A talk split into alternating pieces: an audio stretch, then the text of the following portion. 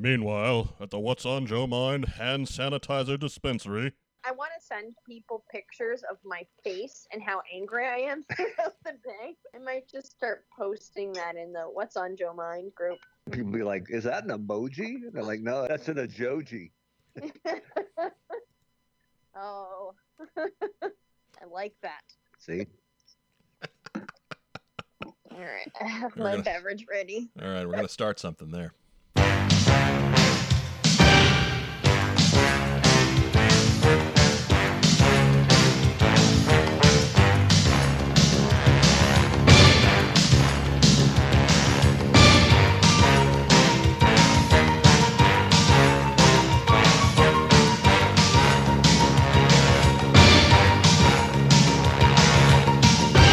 Good evening, everybody. Welcome back to What's on Joe Mind. This is episode 123. You're a fan cast about the world of G.I. Joe. Just past our ninth anniversary. Finished up the virtual JoeCon a couple of weeks ago. So we took a little break in there. I'm your venerable and long suffering host, Mike Irizarry. With me this evening, the honcho, Mark Weber. I'm tired. Man, what time is it? It's hard to tell. I keep the windows all, you know, trash can, trash bagged up to prevent the sun from coming in. So sometimes I don't even know what time of day it is. It's the discount blackout curtains. That's what I'm talking about. It's where classy meets cheap. I thought right. you were doing El Honcho tonight. That's right where I live. Oh yeah, and and for our Spanish friends. And Honcho. And El honcho. Honcho. Not to be confused with El Jefe. Totally different thing. On the mailbox out in front of his house, it says Los Honchos, which is El Spanish Honcho de for Miguel. No wait. which is Spanish for the Honchos. Anyways, I am El Nino. One of my favorite sketches ever. One of those kinds that comes to mind and then it takes you an hour to find it online. SNL stuff is so hard to find sometimes. if it's not what they're pushing at you that particular moment, yeah, it, it can be tough. Man, Uh, you've already heard her. Also joining us this evening, the lovely and talented Joe Colton. Hello, everybody. It's hard to follow up Chris Farley as El Nino. Right? Like, I don't have a nickname. You gave yourself your own nickname, only you called it I a did. professional alias.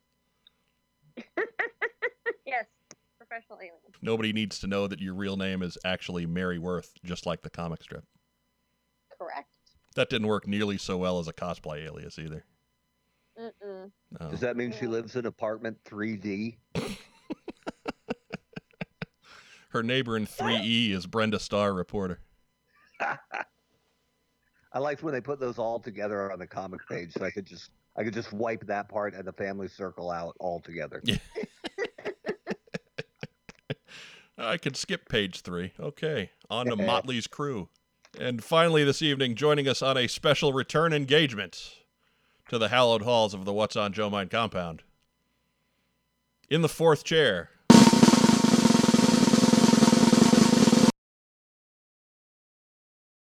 Gary Godso is with us this evening. It is day 50, week 10 of the world in crisis. He's going to play with that Oh, all boy. night, isn't he? Hi, We- everyone. We made a No, it's my mistake coming here, didn't we? Thanks for having me. Just do this one more time. Last one night only. The the voiceover thing or the you being here? Because I doubt it's the, uh, like the last time you're gonna do that voice thing. Oh no, no, no. We are going to do the voice thing. we have the software, we spent money for it. We are going to use it. It seems fitting that Gary is joining us on an evening during a time when the entire world is in lockdown, not just Gary Godso. Lockdown. Lockdown. Oh, yes. That second one, that's the one. We'll right, keep, that's the ticket? Okay. yeah, we'll keep that one and we'll get the rest out in post. Okay, great.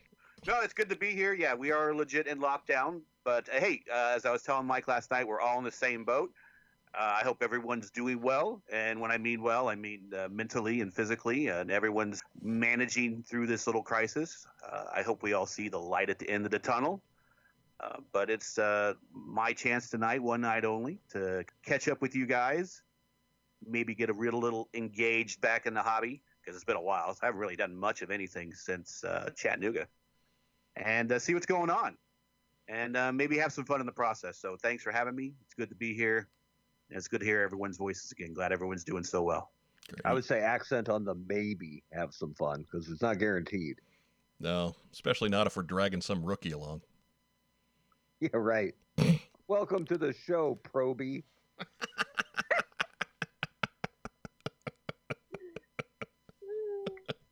Talk to me when you get to 100 episodes, Right? Weber. Yeah, right. Like like that'll happen. I think he I'm guest hosted. For, a- I'm good for about ten before they're like, "Yo, uh, not really working out the way we hope." I think he guest hosted 100 episodes. But guest hosting is different because there's almost no expectation. You're just glad you're here. Oh, thank God. Somebody's in the chair. Thank goodness, no one will notice. I mean, if we have to, we can always go to Kevin Watts. Maybe, but I don't want to bleep that much. You know what you say, man. It's your it's your catchphrase. You know, bleeping is funny, but There we go. at a certain point, bleeping is also a lot of work. Anyhow, You're just getting a bunch of this. Yeah. oh my god. it's like Morse code. You know, ships are radioing in. What's on Joe mind? Are you in trouble? No, no, no, no, no. Just Titanic is sinking. Stop. I uh I Send really- help. Stop. I talked to Kevin Watts a couple days last weekend actually. We saw him, didn't we, Mike? we did. We were in a, a Zoom call with Mr. Watts. He was loaded. Yeah, I was. And it was clear he hadn't read the PowerPoint at all. No. PowerPoint. Pre-show joke. I mean, hey, if you're gonna roll to hits, roll to hits. Pre-show is always the best show. Uh, PowerPoint.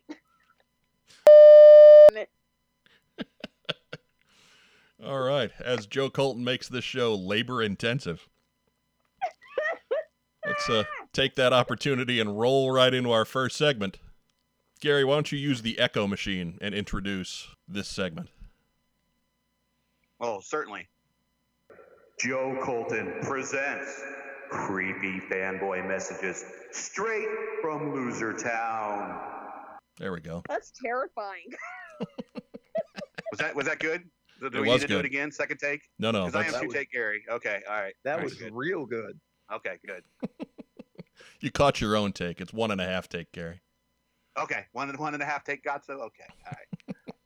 and that's where you need to overlay that that uh, that music that I that I put in the, the very first time. We, I can't believe the segment's still running. Oh yeah. Are you kidding? This Oh, is man. money. Mike tells me, he goes, Gary, this is your legacy to the program. Well, Gee, thanks. yeah. No, I have people coming up to me at cons. One, talking about chick like nuggets. Two, plugging the damn show. And three, please don't put me on your loser town segment. And I'm like, oh my god. I get PMs that say, Hey, I have a question for you, but I don't want to be on loser town.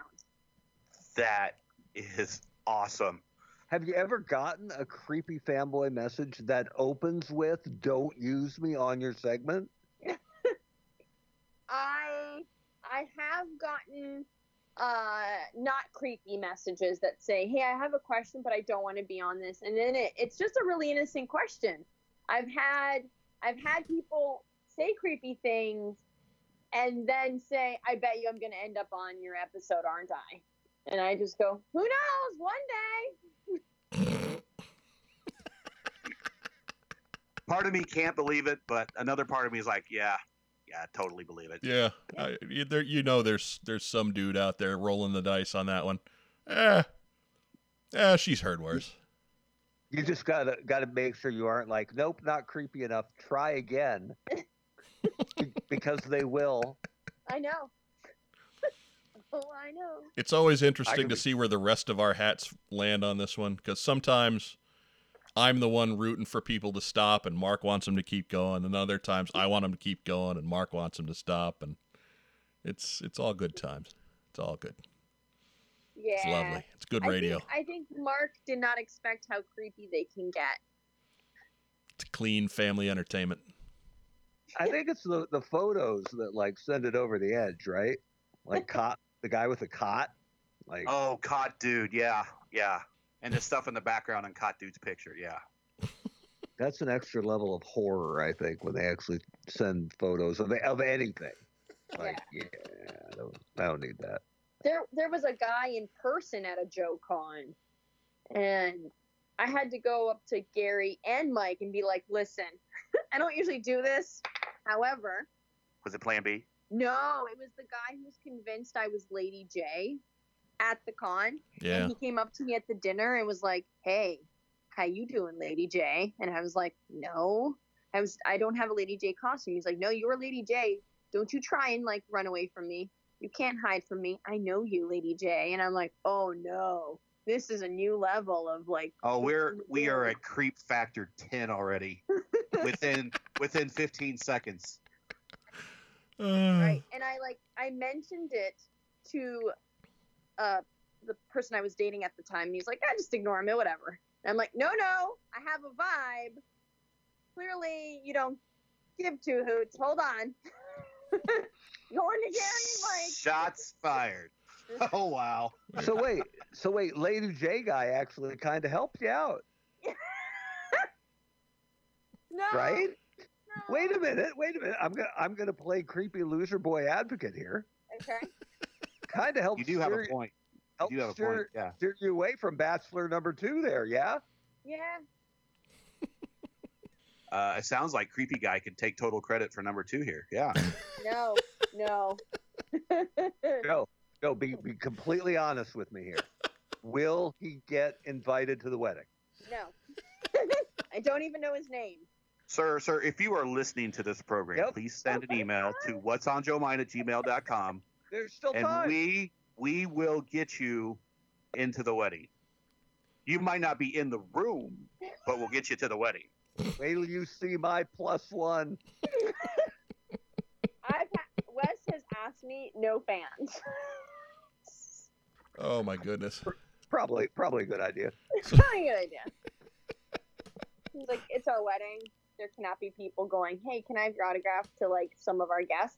So Well, please. And hey, hey, on that, I haven't got a chance in person, to, but congratulations! I am. We are so very happy for you in the you. Godso household. We are very happy. We are now, like I said, waiting, and you need to let me know so I can make announcement to the entire internet on your behalf. Is when pregnancy day one hits, we can make that announcement. Baby Yeah. cosplay is going to be awesome. It is. Uh, Wes is already like, we're not pregnant yet, but he is like, okay, we're gonna do this one. You're gonna do this one. I was like, in between when feeding and trying to sleep or going to work. He's like, it's fine. I can help. I'm like, you can't sew. Regardless, we are we are so very happy for you here in the house. Thank you. Congratulations to you and Wes. Thank you. We're very Ugh. happy and very excited. uh, just so everybody at home doesn't get confused, this is in reference to your it announced nuptials, Right. Not my pregnancy. not pregnancy. No, not pregnant. Which, which we haven't announced. Uh, wait, Oh, El Hancho, you are not helping. He's not here to what I help. did. He's not here to help. Working my Joe way. da- Colton presents Baby Alert. I'm working my way down that invite list. And I, I, I don't know if I'm proper intro, but Joe Colton presents I am pregnant. I don't know. But. It should be a segment. It should be a segment. no, no, but it, when that time comes, we'll be happy for you as well. Thank you. I'm sure that Debbie was screaming when she saw it because I got a I got a PM. It was a PM or a a, a post that she was like, "Oh my god!" Yeah, I, I, I think she read it in bed and on her phone, and I got an elbow in my side. She went, Check this out. I'm like, oh, okay, right on. And then that's when I made the comment. I said, uh, just let me know when you're ready to spread the, the pregnancy rumor, and I'm right there with you. Yeah. Yeah. My social media reach is actually pretty decent. I will tell you right after uh, the little immigrant. She, That's what I'm talking about. She's got to be the first one to know. That's fine, but we don't Yeah. take we don't go past second chair on that stuff. Okay. It, All right. Parents, extended family, podcast co-hosts. That's that's Okay. the natural order. All right. That's in the Bible, I Fine. think. It's in the Bible. I will write that down and make sure it happens. That's the line, right? Joe's before bros. Yes. It is. Just like a few a few good men. God, core, country. There you go. Yeah. family, extended God. family, podcast Family co-host. shows. You can't handle the truth. So what what creepy mails did you get this time? What what good examples can you give us? I, it's been a while since I heard. I'm actually kind of excited about this. Oh boy. So I got one on Instagram. Oh Hello. My name is blank. Mm-hmm. Yep. I'm new to the area of DC. I would like to gain more experience shooting. Sure. I'm a fan of your work, and I was wondering if it'd be possible to do a working session together. I could pay you X number of dollars per hour, but that's negotiable. I'd like to do between one to two hours, and I would like to colon shoot boudoir, cosplay, light bondage, damsel in distress, a mix, anything above. I'm questioning the legality of some of that. Uh, that is that might be a cop. That could be entrapment. Do not answer. Yeah. Hold As your court appointed attorney, do not. Hold Wouldn't- it gets better. Oh boy. Oh God. Are you comfortable with any of these? Which are not? If I was, I'm not admitting to it. yeah. I like how the Yeah. middle of that list has cosplay. Like he didn't lead off with cosplay to get you, get you. He starts right off swinging for the fences. You want to do some boudoir shots? Yeah. And then bondage and then a mix. like what? Wouldn't a mix be bondage in distress? Distress bondage. Yeah. That's not During good. Some sort of I don't like the sound of that. I, no, I don't like the sound of that at all. No. He goes on to say, whichever you're not comfortable with is okay. Check the boxes. we can remove, switch, exchange, or mix it up. Don't worry, I wouldn't be doing nude slash topless at all. Oh, well, thank God. Also, I'm relieved.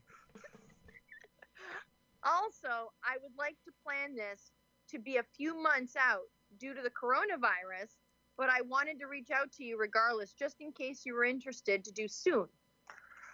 Something tells me you're going to practice extreme social distancing from this guy, so don't worry about the virus. I haven't been tested, however. On what? The virus? Or what else? Yeah, Right. I haven't been tested. However, if you were, if you could verify that you have been away from people for 14 days, I'm willing to shoot you at X location. Please let me know if you're interested. Thanks for your time. And again, any of the above choices will do. Any and all. And then he ends at P.S. Any and all. Any and all. Did he ever at all say camera or photography? Or did he Uh, just mention that he wants to shoot you a couple Yeah, times? Yeah, the shoot thing. The first time he said shoot made me sound like he wanted to take a trip to the range with you or something. Yeah. I get those too. But no, not in this case. Just, yeah. Oh, wow, guys. If you want to go shoot some guns, give Joe a call. I am not shooting anything these days. Okay. All right. We don't want to hurt the baby. I think she's mad enough after a day of Zoom calls that they're keeping weapons from her. Uh, it was funny. Wes came up to me to just tickle me on the side, and I grabbed his hand and twisted it accidentally at a reflex. And he's like, "Okay, okay, it's just me, just me. It's me and you in the house, nobody else." Like, Ow. Now, have you warned him about doing that before? Like Yes. just giving you the drive-by tickle and you you Yeah. swipe it away, and then he does it, and you warn him that someone's going to get hurt inadvertently the next time it happens. Yeah. Uh, okay, okay, good, because I'm not the only one. De- Debbie or Katie will do the drive-by, and it's like I just end up flailing, you know, uncontrollably, and somebody's only going to get hurt. And sure enough, it's never me, but it's some. It's always one of them. So, So I'm, I'm do, not. do not tickle. Yeah. Oh, you just don't like being touched. Okay. I'm not ticklish. So She don't like being touched by her fiance. Okay. Mm. We're starting this thing off good. Mm. I was cooking at the time, so I had like a knife. Oh, you had utensils. Okay. Oh, he was on his own now. don't do that. Yeah, kni- knives are bad. You're you're justified on that one then. Yeah. I would like to say that just as a as a reflex, as a Pavlovian reflex, while you were reading that message, I Uh-huh. used hand sanitizer. I don't know what that says about what was going on here. But hand sanitizer came into play. I do have to to give some points here because this is more well written and literate than most of what you share with us. Yeah, I got one from I think it was Pakistan, and that was weird. So I couldn't I couldn't really translate it. I'm waiting for the day when you get the survey monkey uh, message to you. What is that? The survey monkey? Someone like sends you a survey, you know, will you do? Oh, yeah. No. Or Oh, just do Lord. a full blown PowerPoint presentation. What the hell, guys? Show you You- care. Do the work.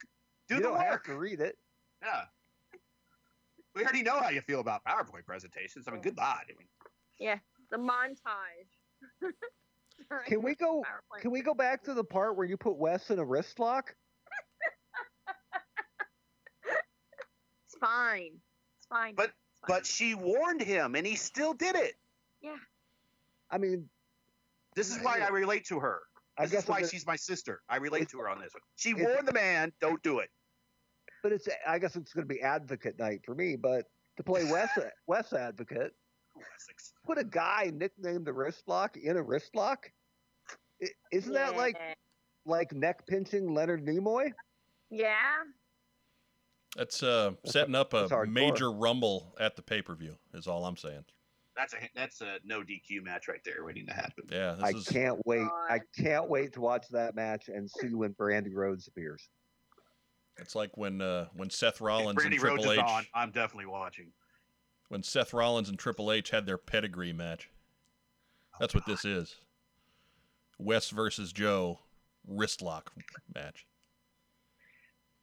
I don't know if I can compete with him on that. He's a wrestler for like 15 years. I can't. I'm not a worker. So, That's okay. I mean, we'll just script it that you win. That's right. oh, okay. Then I know how to book. I yeah, we'll, we got this book. We're good. Yeah, if you can't He'll bump, you it go- makes the he'll- writing easy. Yeah, he'll let you go over, right? No. Oh, That's why. That's why I said yes. Oh, What if you hit him with like 112 super kicks first? Okay. It'll be good, I promise. you've Okay. you've skipped a lot of leg days though. your thigh is just gonna hurt like hell, and you go slapping that thing all over. Yeah, super I kick have party. a bruise. What happened? Fell. Oh, super Fell. kicks. Fell Yeah, I fell. stairs. Yeah. Why? Why Yeah. is it? Why is it hand shaped? Me and my husband were having a super kick party. Tell the officer what happened. No, seriously. Show the officer where he touched you. As they, as they lead you to the back of a patrol car, you're just screaming, "Super kick! Super kick!" Wes is laughing hysterically. Babe, I, I swear I told him the truth. It's gonna be a fun wedding. And they get on the radio and they go, "We got a 5150 here." Oh Oh my god. is there god! anything else? Is there is there letter two? Do we have another letter? No, no, we just we just do the one. We don't want to. Good We don't, Oh, we don't want to go too too far because we got a lot of news, so we don't want to Okay. we don't want to turn this into some four hour, you know, 2014 extravaganza because nobody listens to us at two hours. Oh, days of old. The days of old. But Spin off. Spin off. Okay. But uh, that Do I have to do the, do I have to do the outro? no, no, I'll take care of the outro. Okay. Well, I'll I'll let you do the end of the outro, but let me let me get this in first. And just remember, folks, if if you are sending messages like that to your favorite cosplayers, you belong in a creepy fanboy message on their podcasts. Unless you really just get off on that sort of thing, in which case, the honcho and I sound pretty good, so I, I understand how that could happen. But I think that's going to bring a close to Joe Colton presents creepy fanboy messages straight from Loser Town. that thing's already paid for itself. Right. also, it's creepy. It's creepy. it's like that loud. Well, good that we used it on the creepy fanboy messages bumpers, then, didn't it? When I get to this voice, then it becomes creepy. Oh no. When you get up on the microphone like this and do the whisper, yeah. Mm, Nope. nachos.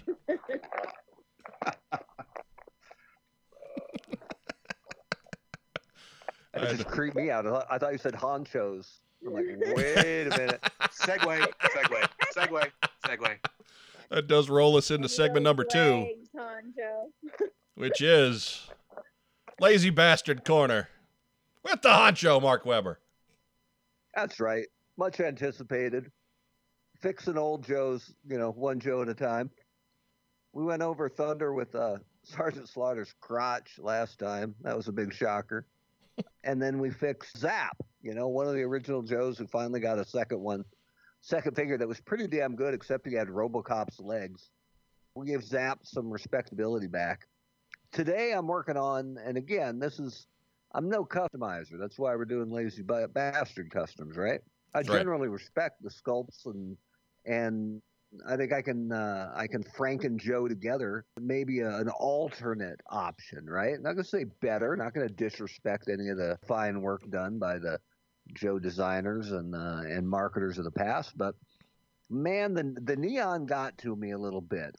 There are plenty of Joes with banana pants that I, I want to help and and you know backstop. You're you're coming at some point, but today we're looking at windmill. So this is a driver, a pilot from 1988, came with the Skystorm X-wing chopper, which was a pretty damn good vehicle. He's Yes. got a lot going for him, right? He's, you know, the sculpt itself is pretty good, and he comes with. I'm pretty sure this is Ray Charles's pistol from Blues Brothers. like, this is a, this is a, this is a monster. Welcome to Ray's Discount Music Exchange. right? There's no action in this keyboard, right? So, you know, vehicle drivers didn't usually come with accessories very often. And so when they did, I think there's some, you know, even now that they're rare and 40 bucks each on eBay, there, there's always been some cachet to the accessory. So having this helicopter pilot come with one of the larger hand cannons in Joe history is, is pretty impressive. But you know, black helmet with a with a orange stripe for a little personality, but also to match his orange shirt, orange pants, and to contrast with his black boots and lime green bomber jacket. Ah, so much went wrong with this guy, and he was driving an experimental helicopter. So in a different universe, this guy would have been a badass, right? This guy would have been Maverick, you know, and not Windmill with his, you know, sun-kissed pants. So, It says my- it says of- something when Funskool did the paint job better. right? Yeah. That- yeah, that's that's that should be a warning to all of us. So w- one of the things I'm digging about this is to fix him. I grabbed another member of the Neon Green Brigade, and that's Psych Out, who waist up is pretty much a disaster. but man, his pants and waist and boots are pretty understated. Nice dark gray, black boots, black belt, silver buckle, pretty good. And then if you're looking for the opposite of windmill, for you know the poster child for fighter pilot cool, it's Ghost Rider. If you grab a Ghost Rider torso with his black jacket and his uh, lighter gray shirt than the pants, throw on a windmill head, maybe paint that orange stripe black, and all of a sudden it isn't just Windmill's pistol that's a badass. You got yourself a, a pretty solid uh, experimental chopper pilot here. So we'll get some photos up here to show the difference. And, and one of the things, they both have the pilot's breathing mask right across the middle of the chest, except, you know, the one on Ghost Riders is jet black, and the one on Windmill is neon green. So I think we've given you an alternate look here at Windmill and given him, you know, after 22 years, the chance to be a badass or at least cosplay as a badass. So if you're a, a fan of Windmill and the Skystorm X Wing chopper, I think you'll dig this lazy bastard custom that uh, tries to give him a little more respect. It's almost, you know, like Night Force Windmill. And again, not that this was hard, but I think it's a good look for him. I think you dig it. It's got to be better than his original look. And furthermore, Mike, Mike, if you do not end this episode with shake your tail feather, Oh, that's on you. oh yeah. Here, we go, loop to loop. But um, anyways, what's more now, Windmill uh, will sell you those amps and that keyboard for five hundred dollars. And if you can lead an entire city block in a choreographed dance number, he'll let you do it on an IOU. Showed that movie to my daughter for the first time just a couple nights ago. It's quality. Daddy, how did the car backflip? Don't worry about it. It just did. They're on a mission from God. Hey, what car are we? Five five. This is car fifty five. We're in a truck. We're in a truck. Oh, and you never see them again. That's the best part of it. That's the last scene with John Candy. And little little Miss Elizabeth said, "Dad, why is Princess Leia so angry?" Because she eventually knew what part she'd be playing in the three s- prequel or sequel episodes, and I'd be angry too. Times were tough at the curl up and die. Give her a break. I've always loved you.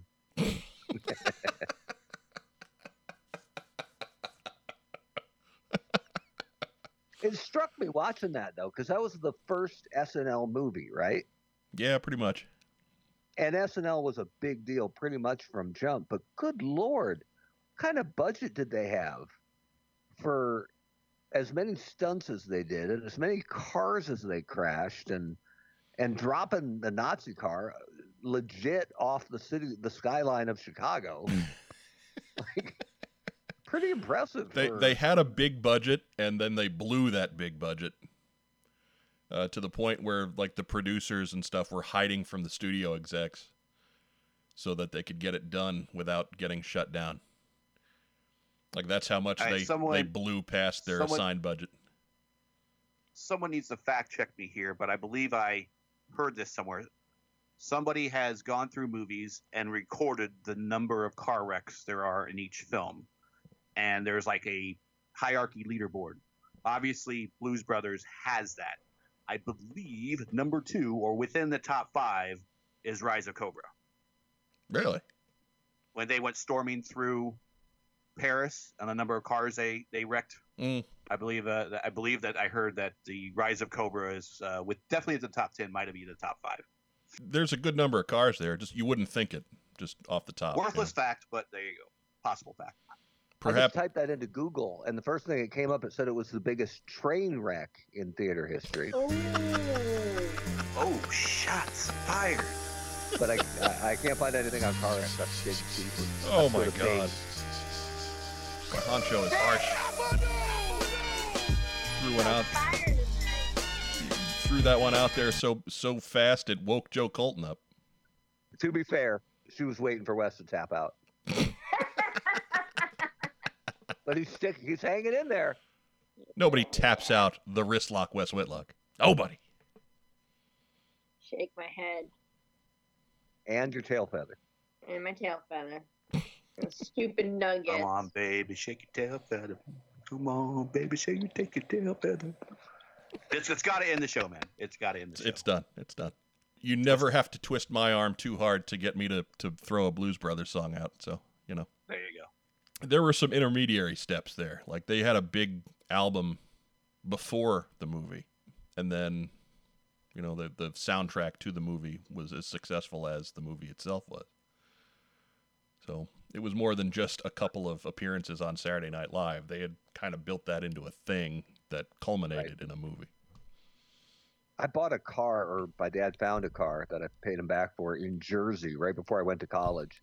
Bought it in Jersey and drove it back to the middle of Oregon in three and a half days with the Blues Brothers as the soundtrack for probably half the drive because it would keep me awake Yeah.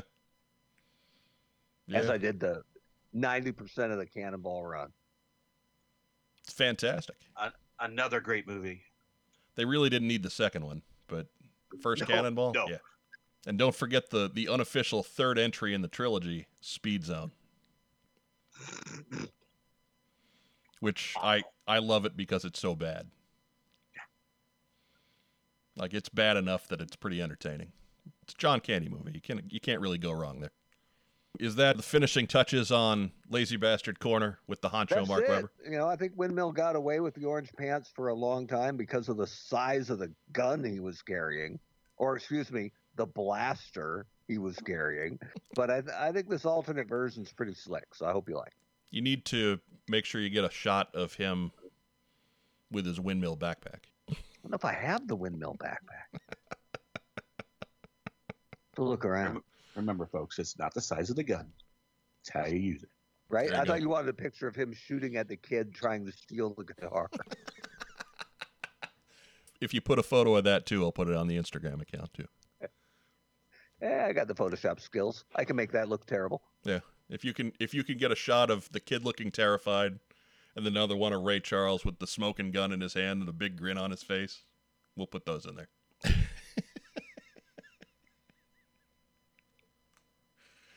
well, we will turn the corner from Lazy Bastard Corner and go headlong into the news. Do, do, do,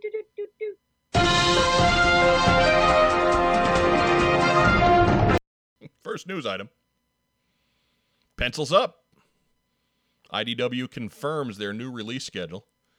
Comic writers and artists are back to work for IDW, and that includes Paul Allor, Chris Evenhuis, Larry Hama, and everyone involved with G.I. Joe, A Real American Hero, and G.I. Joe. Allor confirmed on Twitter that issue 6 of his critically acclaimed G.I. Joe will hit newsstands on May 27th, which will be past when we get this posted because it's tomorrow or today. G.I. Joe, A Real American Hero will pick up its Snake Hunt storyline with issue 271 on June 3 and 272 on June 17. So, good news for everybody at IDW. Everybody's back to work and making comics again, and good. Next news item.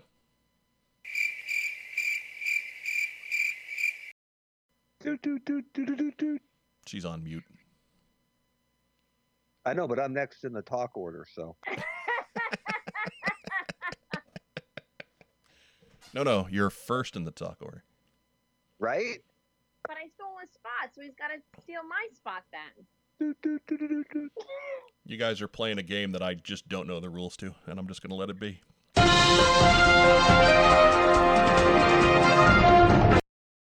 The release schedule for Snake Eyes Dead Game was also put out to the public. Comics creator and Buttonfly Jean spoke model Rob Liefeld's Snake Eyes Dead Game is set for a oh. July 15 release from IDW. Liefeld will be writing and penciling the series and is offering pre orders for copies with variant covers at his website, robliefeldcreations.com. Fans can also get a hold of a variant cover for the first issue of the series based on the iconic cover of Incredible Hulk 181, which is Wolverine's first appearance, from Stadium Comics at stadiumcomics.com. And that's probably the, the best cover of all of them that are out there it's kind of neat to see Cobra Commander as a stand-in for Wendigo on that one. But anyhow, Mark Weber, we'll turn to you first. Your thoughts on Snake Eyes Dead Game? Well, point of contention, and and not to correct a, a host, but as a proud owner of Incredible Hulk number 180, Wolverine's true first appearance and rookie card. Oh, was it? I don't know. Yeah, no, no, no. That's when I was a kid as a baseball card collector. I saw, you know, what, nobody got 181, So it was already expensive back in the 80s because it's Wolverine's rookie card, right? I saw in a comic shop they had 180 up there for like seven bucks, which was a lot of money back in you know the, the 80s. So I got it down and took a look at it. Wolverine appears in the final panel with these big, you know, hot dog claws and just looking terrible. but he's the final panel reveal in the issue before. And as a baseball card guy, I'm like, well, that's his rookie card. Like I'm all over that for seven bucks.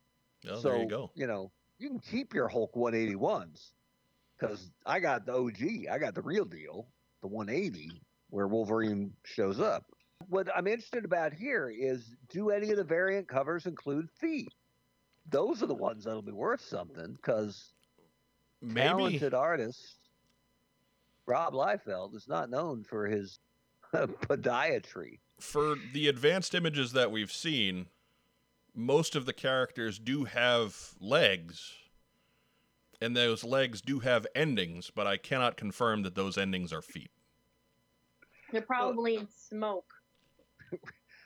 the one that dra- and people, you know, I'm not the first guy to tear apart Rob Liefeld's art, and obviously I can't draw this good, so you know, be careful what you do. But Mm, there's one of, Mm. one of these covers that has it's the one with the triptych of villains and heroes on either side of the split front cover, and Scarlet actually looks kind of normal, but she's got a really long torso, and of course the feet are, are bad. Snake Eyes is not too bad, but Roadblock standing behind him holding a giant weapon. Imagine that.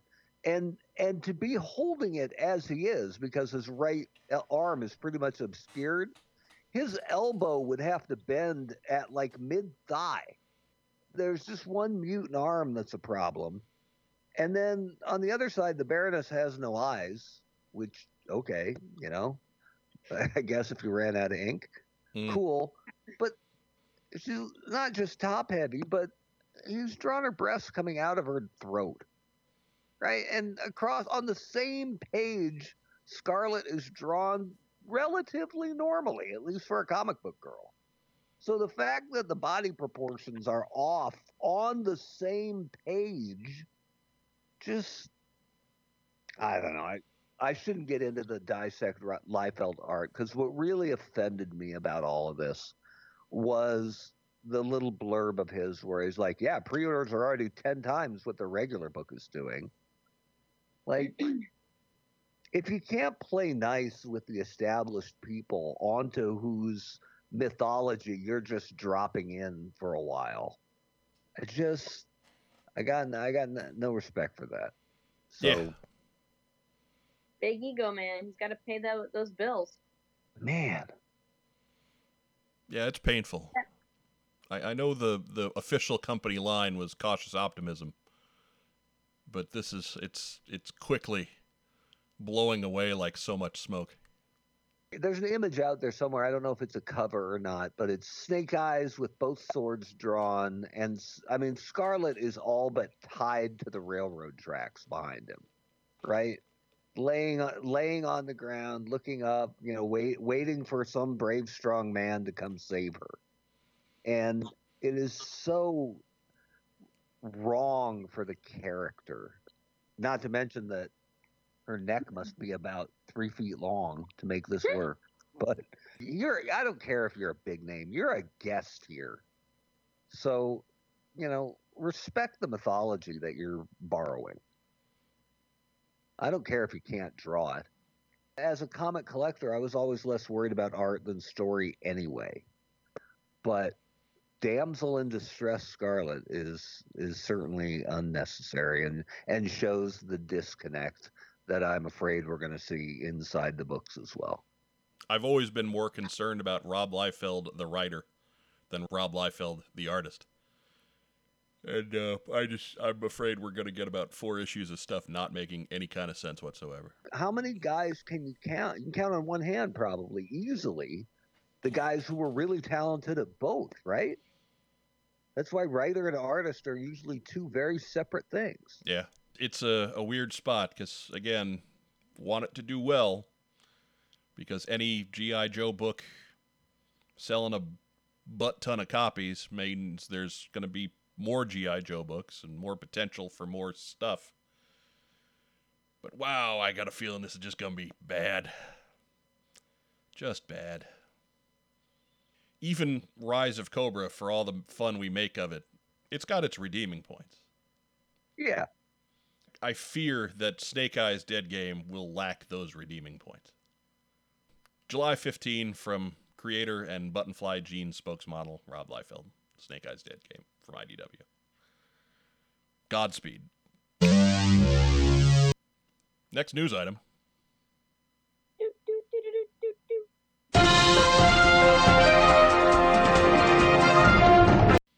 Continuing with comic news, IDW plans complete silence.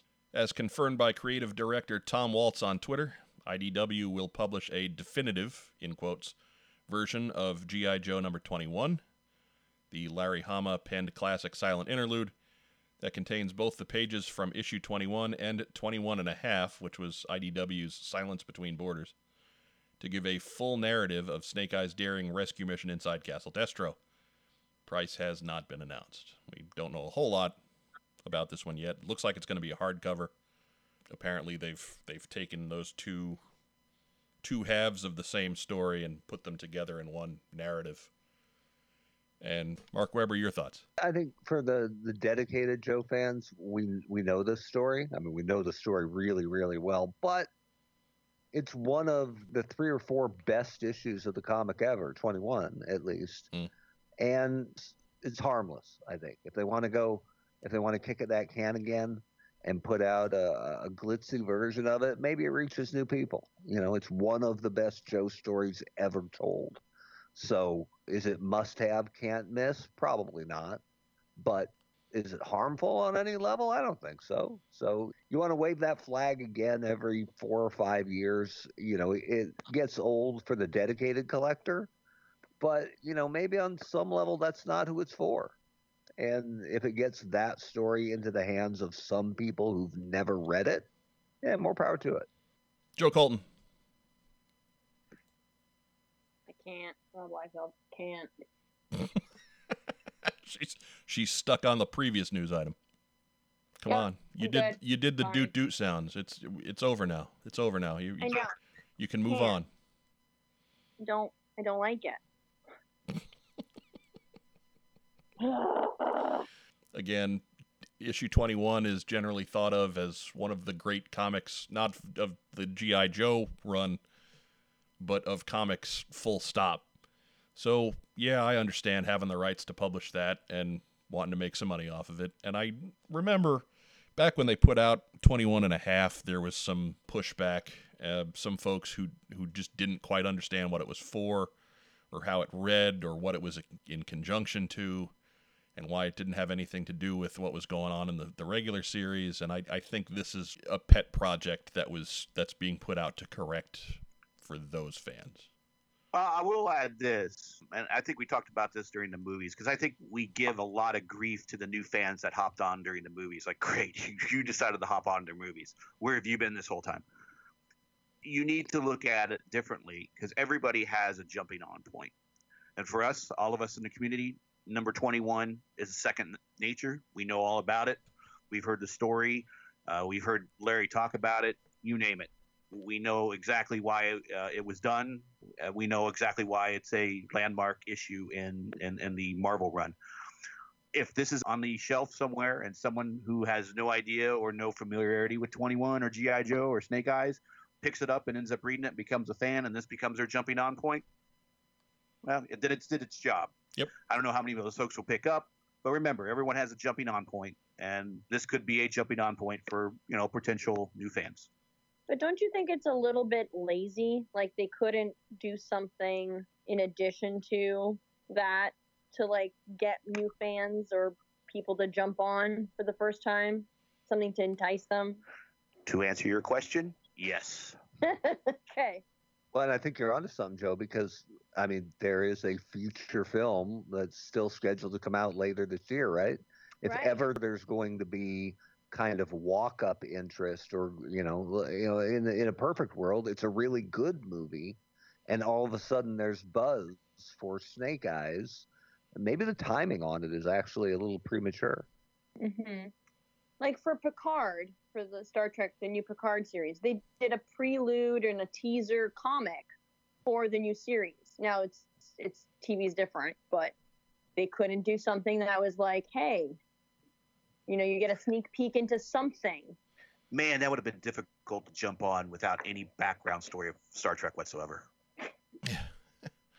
Well, that would have been difficult in for someone defense. to jump on for someone to jump on Star Trek for the first time in Picard. They gotta they gotta have a lot of questions, and obviously we got a lot of time on our hands, so maybe they're researching that stuff right now. But man, that would have been how difficult. Just think about it. How difficult would would watching Picard be if you had no idea anything about him? Maybe know. you heard of him, but you didn't know his his entire backstory, his lore, who's Data, who are these people. Wes was not a huge Star Trek fan. Jumped right into Picard. Probably How'd he favorite- how'd he do? He did good. Great. Yeah, Good. he's like it's probably one of my favorite Star Trek series. Now, how He much was- did he? How much did you help him? How much did you go? Yeah, uh, I- come Yeah. on now. How, how, how much did you have to mansplain him? He was confused. he was like, "What's Professor X doing? I don't get it." I did not explain. He knew who Picard was. He's seen like one or two episodes, maybe of TNG, but he's not like a huge fan of any of the series of Star Trek. So it was interesting to watch. The flip side is it took him a, a lot longer to get on board with Discovery. He's not in the minority there, so it's true. Anyways, Oh, to, here he comes. That is not true. I've seen many episodes of TNG and all the TNG movies. Oh, okay. I really, really like Picard, but season two of Discovery is my favorite Star Trek thing ever because of Pike. Oh, okay. I stand corrected. that was a great character. I'll I'll I'll, uh, I'll agree to that. That was a great character. I gotta say, I love it when Wes comes in like the voiceover guy in um, in Muppet Hospital, and everybody's looking around like, "Whoa!" Well, if you're gonna if you're gonna talk about the Muppets, that kind of reminds me more of the guys up in the balcony rather than Ugh. the, the, the So I hear him coming No, up 'cause- the stairs like a like like really bad like stomping up the stairs like I'm coming. He's defending his honor while we're Right. No, they're ruining my reputation. We're my nerd rep, my slandering nerd rep. Don't make me put you in a wrist lock. again. And the wrist lock. Whatever. Master of the C Nug. Oh God. Uh, hold on, quoting Rocky, ding ding. Bite. to bring it back to the actual GI Joe comic that we're talking about. Oh yeah, I think Mark's right. For us weary, battle scarred, well traveled G.I. Joe fans, I have to admit there's a modicum of interest in regards to seeing how it reads when it's all put together that way. But there's no harm to be done here.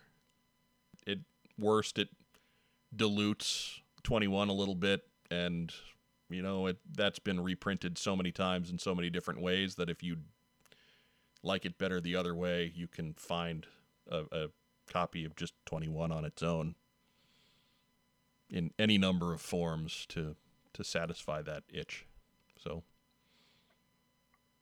the worry is that like in five years they're gonna do the they they found the lost lettering and the word bubbles, that's right.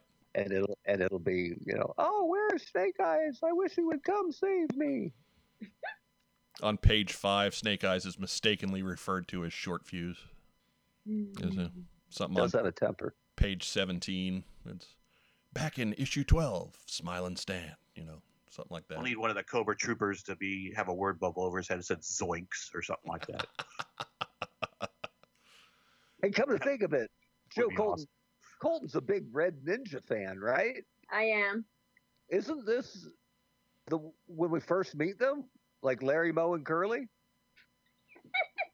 Yeah. Mostly mostly curly. There's some Don't shemps get thrown in there. Don't, don't they get thrown around like the Mulkey brothers? Curly's okay.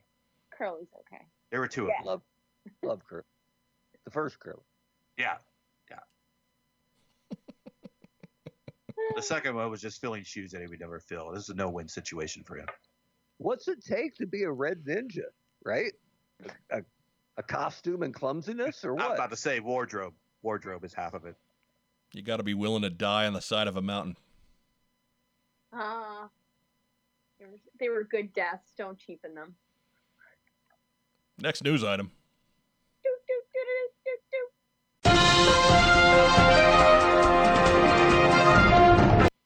GameStop revealed images of a new statue line. Specialty retailer GameStop announced that new line of G.I. Joe statues are now available for pre order online at GameStop.com. Produced by PCS Collectibles. The first wave includes Cobra Commander, Snake Eyes in his 1985 garb, and Storm Shadow in their 80s incarnations. The site shows a release date of October 30, 2020. Each statue is available for $49.99. And remember, curbside pickup is available. That's right. Curb stop people, they're good to us. You can just walk next door to the subway pick up your sandwich there. All in one trip. Sandwich and lunch. Curbside pickup. Boom. Curbside pick. Where would we be without this virus? Gosh. Probably at the movies. It sounds like a line from Joe's email from earlier. Curbside pickup is available. Have you been tested? If he wrote the letter any longer, a curb was going to be mentioned somewhere along the line. and that's just insulting. You. Yeah, I know. Mark Weber, have you seen these statues? Yeah, What do you think? it made me throw back to uh, when we talked about Jada Toys minifigures, and their initial imagery left you know a lot to be desired. Like the initial images they put out look really good. Yeah. The price point is not ridiculous. I don't know if we know the exact scale yet on these. I think some people are comparing them to some other statues at GameStop, but I'm not that up on my GameStop statues. now, just so I don't dump a thousand percent praise on top of it, I'm wondering if the Snake Eyes one is actually grape flavored. and has a shrunken head. yeah, yeah, I'll give you that too.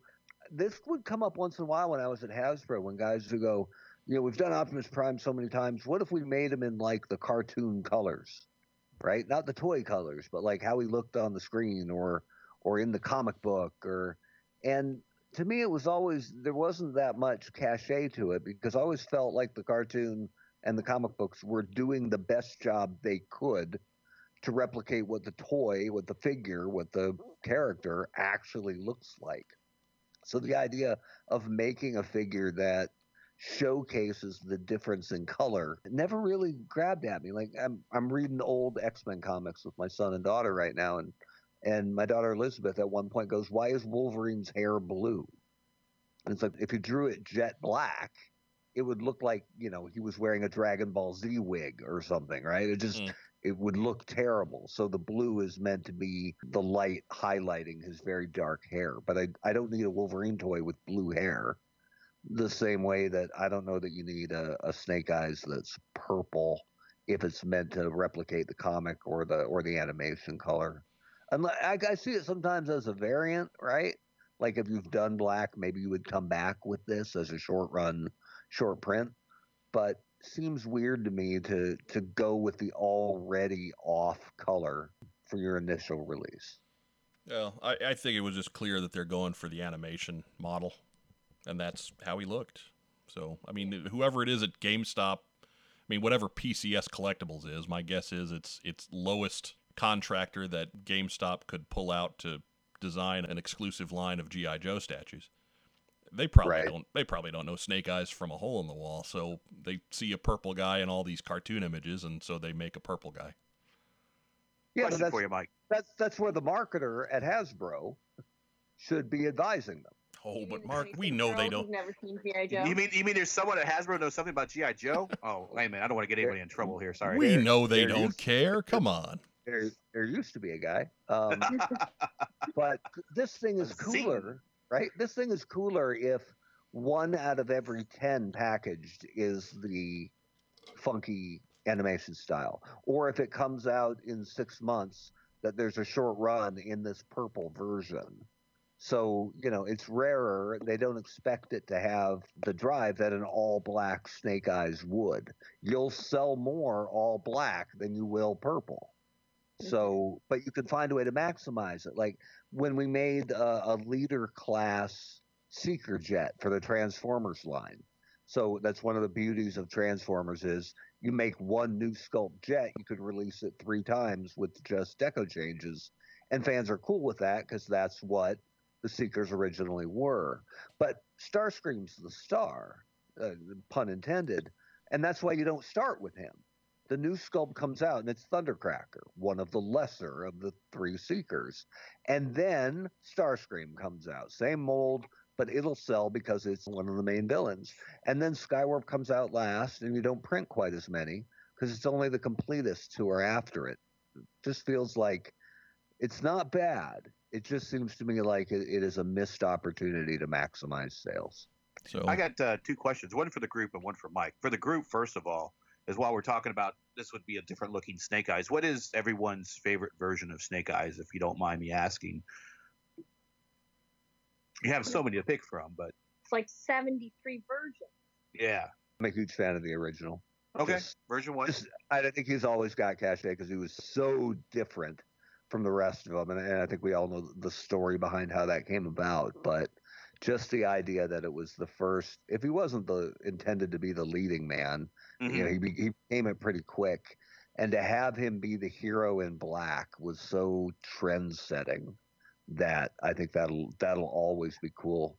And I think it's the one that leans heaviest on the military part of his background, and and I like I always like that one a lot. And Yeah, there's that's- been several good ones, but you know the That's the a- that's a good- Th- That's a good point on the black that you mentioned because I remember when I first got Snake Eyes as a kid, I'm like, this is a good guy. You can't see his face. He's all black. He kind of screams bad guy to me, but okay, he's a good guy. My favorite Snake Eyes character, and as we're talking about, you know, they, they chose the purple one for this, uh, that makes him look like a Tootsie Roll Pop. I always liked because it was original and it stood out the radioactive Snake Eyes that came out with the DVD packs that came out, the five sets, five packs. I always thought that that was kind of original uh, with the glow in the dark and translucent uh, orange or red on them. that was a cool figure, absolutely. And I and I especially like that he really didn't get because he didn't need it. I think he didn't get a lot of hero moments in the animation, No, that was one of the few ones. And and that was one of the best ones they ever did. And so, from an animation standpoint, I think that's certainly his high point on screen, at least from the from the Sunbow time. Joe Colton, what's your favorite Snake Eyes? Well, She the threw in the towel. She said there was too many. I know. Obviously, the, the version one because of history with my dad, um, That's and him introducing me to the line, and just my childhood. But um, I think the 25th anniversary with all the gear. I just like all the gear that he's got. on. I would Yeah. actually go with version two. Oh, Yeah, I would actually go with version two. Because it was before I got burnt out on the ninja stuff. It was this grand hunt to find that figure. My brother is the big Snake Eyes fan, and he wasn't able to find a Snake Eyes version two. I actually found Snake Eyes version two, so he would he would always want to play with with mine until I finally found it for him. Like I was the only one in the family who ever found Snake Eyes in the wild. So there was a lot connected to that one. I got to be the hero for Rob on that one, and and so it was more than just storytelling and and media representation. That's part of why I like the second one better. But anyways, So, Mike, my question, uh, my question for you: If uh, Snake Eyes was a Tootsie Roll, Tootsie Pop, how many licks would it get to to take to get to the center of him? I imagine I would get stabbed before the first one, so Snake Eyes would very much be like Mr. Owl in that the world would never know. One, two, three, three. Okay. All right, we it's been settled. All right. Um, oh, let me do it. Let me do it. Next news item. I wasn't. I wanted to say something about the figures. Oh. what a way to ruin a segue. Damn it, Joe. We'll, Damn we'll it. clean it. We'll clean it up in post. Um, I do like the the Cobra Commander statue. It's very clean. It looks like what I envision him to look like, and I also like the Storm Shadow, and I like the attention to muscles and his facial expression. The only thing I don't like is when you turn him around, it's almost like he's wearing tidy whities. There's like an outline of underwear. Like I don't understand why. I, di- I didn't notice Fair. that. Hey. Hey, hey, some guys require a little extra support. Like the uh, back quarter left side. Part. Now everyone's looking for his underwear. Oh my I I I will not. I will not check for Storm Shadow's panty line. I will not do it. And now you can't I guarantee that. people that are listening to this episode right now are going to Google, typing it in, and looking at it for themselves right this very second. Whatever. What are you people doing? whatever his underwear situation may be, Hey, not not as big as what Footloose has to wear for that giant diaper on the Footloose waist. Um, I wasn't. I, I didn't notice that. I did notice. It looks like Storm Shadow's been hitting the gym. right. Those Like, arms, man. There, yeah. It's like the reason I don't go sleeveless. He's going the other direction, right? And yeah, if you got that gun show, No sleeves can contain him. He he does look good. It looks very good. The muscles are very well sculpted. He's just yeah. I I don't understand the tidy whities. Well, there there's nothing wrong. He needs extra support.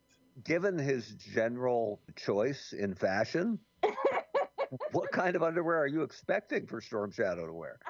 I don't know. Maybe Gee. some G, a G. no. I no no no. Oh my god. She's looking for the slingshot. She's looking for the slingshot look. Oh, but but wh- but white, right? I would. Oh yeah, why? Uh, Yeah, yeah, yeah. Okay. I mean, you figure. like boxer briefs. I mean, eh, I mean, he does a lot of high kicking, so it, I don't think he's Yeah, worried about bunching up. A lot of loose stuff going on. I don't know. Yeah, yeah, I know. No, I think he needs the support. Yeah. But yeah, those two figures I really like. She's a girl. She doesn't understand, right, Mike? No, not that, not that one. That's the No. one where That's sexist. that just occurred to me. Being sleeveless too is also helpful to Storm Shadow in case he, I don't know, wants to suddenly get eight million tattoos on his arm. Mm. You know, just in Hmm, case that happens. In case we may talk about that soon. That's called foreshadowing.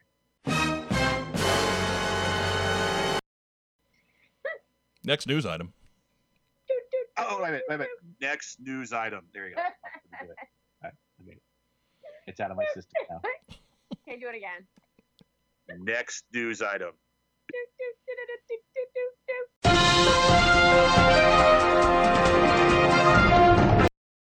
Thank you. Perfect. Haven't missed a beat. It brings us to the Snake Eyes GI Joe Origins news dump, Oh Lord. and the See, we're already praying. That's what it does.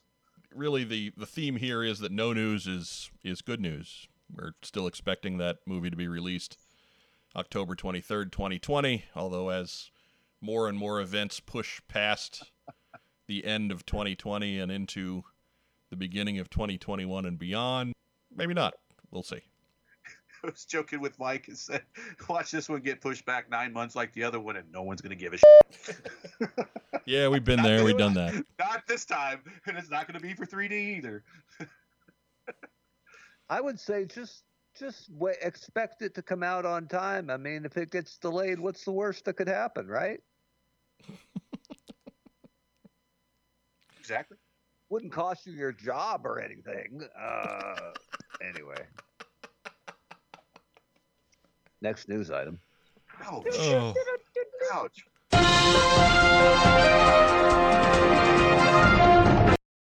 You just feel the resentment in the air. I was just speaking. I was just speaking. speaking, speaking theoretically. Oh, in theory. In theory. next news item is is a somber one, and it's getting to be kind of old news at this point. Hector Garrido passed away last month. He was most famous for painting the packaging art for G.I. Joe toys in the 80s and 90s. Mr. Garrido was born in Argentina, trained in his craft in Buenos Aires, and later emigrated to the U.S. Before his work on G.I. Joe, his illustrations were regularly used for popular book series, including The Hardy Boys, Nancy Drew, the 60s spy series of The Baroness, foreshadowing, Remo Williams, and others from the 50s and through the 90s. His work, The Astronauts, was used as the cover for an issue of Time magazine in 1969 and is part of the permanent collection of the Smithsonian National Portrait Gallery. Mr. Garrido's G.I. Joe work has been collected by our former co host, Carson Metaxas, in his popular book series Collecting the Art of G.I. Joe, which is available at 3djoes.com. Mr. Garrido passed away in his sleep on April 19 at age 92. That is a great long life. Yes. And to be in the Smithsonian, that's huge. Mark Weber, what's your favorite piece of packaging art? I mean, I've been in the Smithsonian. Just saying. Joe Are you right. hanging? Are you Joe. hanging in it? I, hey, I hang there all the time, yo. no, no, no. I don't want to make light of it because I've always thought Garrido, as much respect as it gets, doesn't quite get enough. Because the look of the packaging was one of the main differentiators. It just looked so good. It was so compelling. And one of the real joys in the way pre internet of being a Joe collector was finding that first figure on the shelf and flipping it over and looking at all the new guys. Oh, that yeah, moment, yeah, yeah. right? Even more, even more so than the first. You know, you get your first motorcycle of the year or whatever, and you fold out the catalog to see what you're going to ask for for Christmas. But man, flipping that card over and looking at the year's worth of Garrido art, it was something that, that has hardly ever been replicated. It's ju- it was just an awesome bit of, of being a big Joe fan as a kid. Yeah, if you're in the Um, mid 40s, if you're in the mid 40s like me, you did exactly that with your parents. You get that first figure of that wave, you flip it over, you go, I need that, I need that, and then you just it, it's it's just easier to give your parents after you cut the file card off, of course. Give your parents the other half of the card and just say, "Here's who I want." Right. Just And fill it these easy. in. As the in. year goes on, we're good. There you go. Yep, exactly. for actual card art, I was a sucker for the Mobat, for the original Mobat. And being a Pittsburgh Steeler fan, Steeler was going to be a favorite. But I always felt like the the vehicle drivers for the big vehicles, they were special in that like I've said it before, I can't take the Mobat to school, but I can take Steeler. And if I have Steeler, that means there's a Mobat at home. And even though it was, you know, it was only a tank, you know, it was the most elite item of that year one. So that the tank coming over, even though it's driving in treads that are already ahead of it for some reason, that Mobat art is is sensational. So I wouldn't I wouldn't mind having that on my wall, you know, in a perfect world.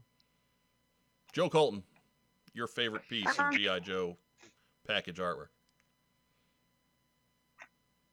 I I wasn't I liked the art, but I wasn't really like I love the explosion background. I love vehicles, but I wasn't really into the art until I was older. So when I was younger, it was like, oh yeah, these are cool, whatever. I'll put them like line them up, have the file card. Were poor, so I didn't get to like hand my parents here you go i want all of these. It was more like what which one do i want the most out, out of all of these? Which one will i ask for repeatedly for the entire month or year or whatever? But i didn't appreciate the art or the packaging until later on in life. Like mark would would love to have his art hanging in my in my house just all over the place The fact that you didn't appreciate it till later doesn't matter. Which one do you like the most now? Um.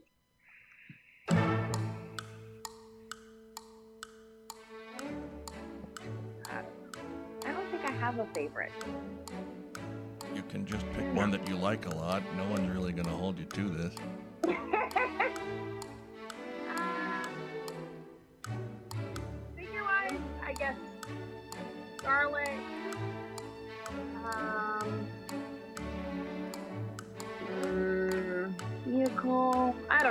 Let me think about this.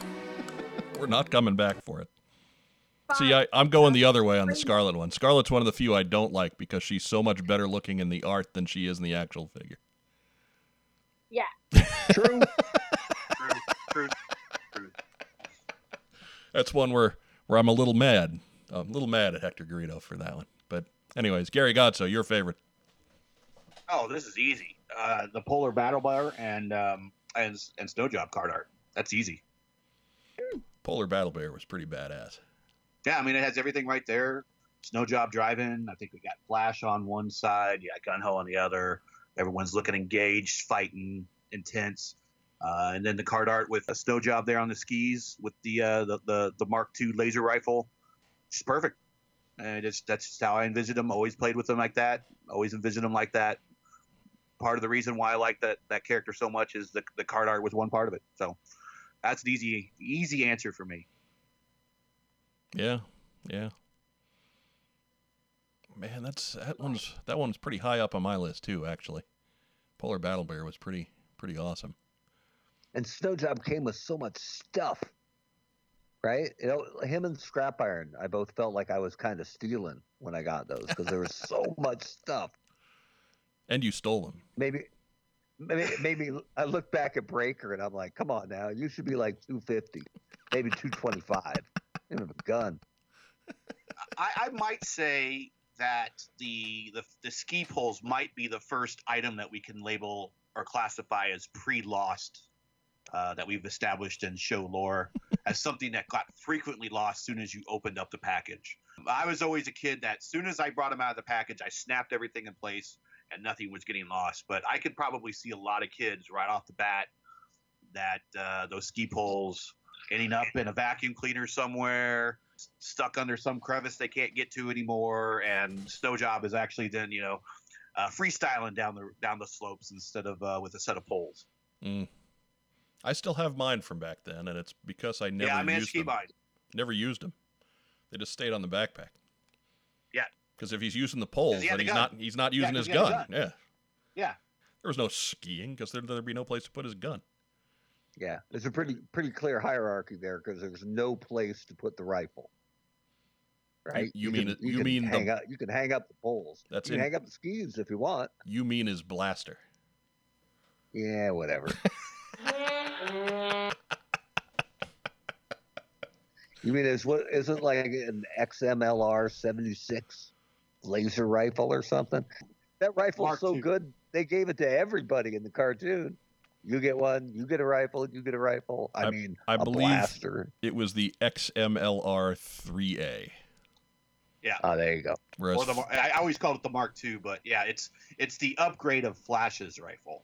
Oh, Flash yeah, had the without the A, I think, and then Snow Job had the uh, the, the A model, which Yeah, is this- the upgrade. The Fla- Flash had the 1A. uh, is- One okay, one A. and then Snow And then Jobs 3A, was the that's 3A. right. That's right. I, I all I remember is it was the numbers were different, and the reason why there were different is that the Snow Job rifle was an upgrade of the uh, which I guess Flash had the prototype. who got the 2A? No Uh, way. it must have failed. Fumbles? QA QA Fumbles. must have failed. Sparks? Shooter. Shooter. God. One of my most favorite things in my collection is I have a one to one prop of uh, Snow Job's rifle. I love it. Nice. I think I got the 76 from uh that's Gung Ho's grenade launcher, right? Uh, maybe I can look that sounds sounds about right. Yeah. So look it up right up there with Storm Shadow underwear and Rise of Cobra train wreck. If I had to pick one that that oversold what was inside the box, I'd have to say the HAL was probably a far better image on the box than it was in the package. Now the Sky Striker, that's a really good art piece. That's true. See what I did there, Mike? What's that? She dug one up before you ended the segment. Oh, I mean, yeah, it, it, believe me, I understood that at some point we were going to head into the, oh, Joe Colton's going to meander through four or five of them before we move on. But I gotta, I gotta play the cards as they're dealt to me. Mhm. It's what happens when we ask her what her favorite something is. It's what happens. She's been doing this a while. Next news item. Uh, continuing on our bummer bad news, uh, we also received word in the last month that uh, writer Martin Pasko passed away. As reported by a friend of the program and former head writer for Sunbow's G.I. Joe, Buzz Dixon, writer Martin Pasko passed away on May 10 of natural causes. Pasko is credited with writing four episodes of G.I. Joe, all of them memorable. Uh, season one's Operation Mind Menace, which featured Flash and Airborne battling statues on Easter Island to save Airborne's psionic brother Tommy. That's that's a that's a mouthful right there. Season two's Cobrathon, which he co-wrote with Rebecca Parr, perhaps the funniest episode of the series, which featured a bankrupt Cobra running a telethon to raise funds. And most notably, season one's two-part epic Worlds Without End, where Steeler learns of the true consequences of the G.I. Joe Cobra conflict firsthand in an alternate dimension. Pasko got his start at DC Comics in the 1970s and was soon writing high profile titles like Superman, Wonder Woman, Saga of Swamp Thing, and Justice League of America. Segueing into TV, Pasko wrote for live action series, including Buck Rogers, Max Headroom, and the 1980s edition of The Twilight Zone, as well as other animated shows, including Teenage Mutant Ninja Turtles and Batman the Animated Series, the latter of which earned him a Daytime Emmy. Later in his career, Pasko served as a consultant on the live action DC related television shows like Smallville and Birds of Prey. Pasko was 65. He's also Canadian. Yes. Like you used to be. Like, I jerk. Was that? Do we know if that's season one Buck Rogers or season two Buck Rogers? I have no idea. Because Was it Hawk- matters. Yeah, was 'Cause Hawk in it? Because it matters. it really matters. Season two was not one of my favorites. Max Headroom was a lot of fun, though. I remember that. That Max was Headroom on, was a- uh, I think was that was on show. ABC back in the late 80s. Yes. It was way ahead of its time. Yeah. I always have a special place in my heart for Worlds Without End because it's, or rather for uh, Operation Mind Menace, because it's the one episode where Flash talks. Obviously, Worlds Without End is the, the one that everybody remembers him for. It's one of the most memorable episodes of the entire series. They showed Joe skeletons, right? Like, Yeah. that was a big deal. And I was always a fan of it, uh, aside from it being so different and cutting edge. Was a Steeler guy.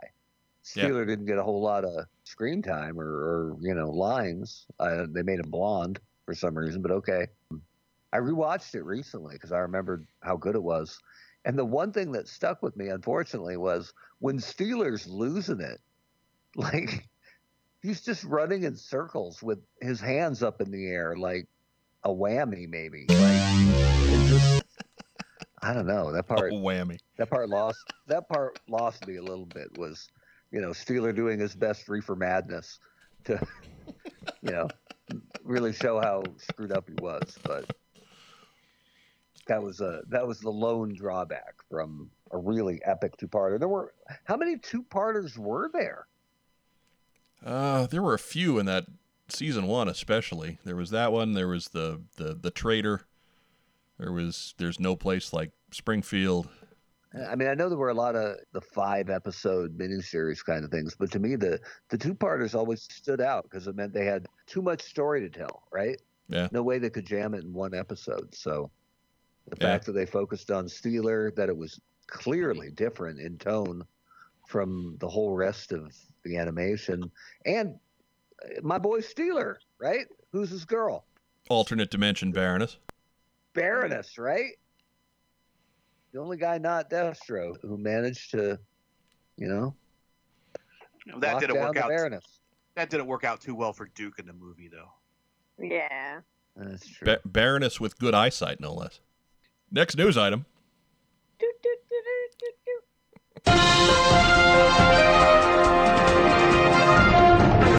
New listings were found in the Walmart inventory systems thanks to TNI message board user JT Prime 17. Do people still use message boards? Anyways, Yes, they do. Yeah.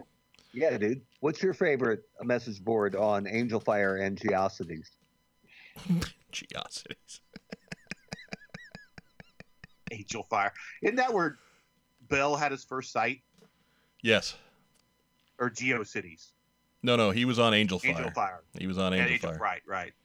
He he showed us his horrible GIF graphics. Flashing siren gifts, yeah.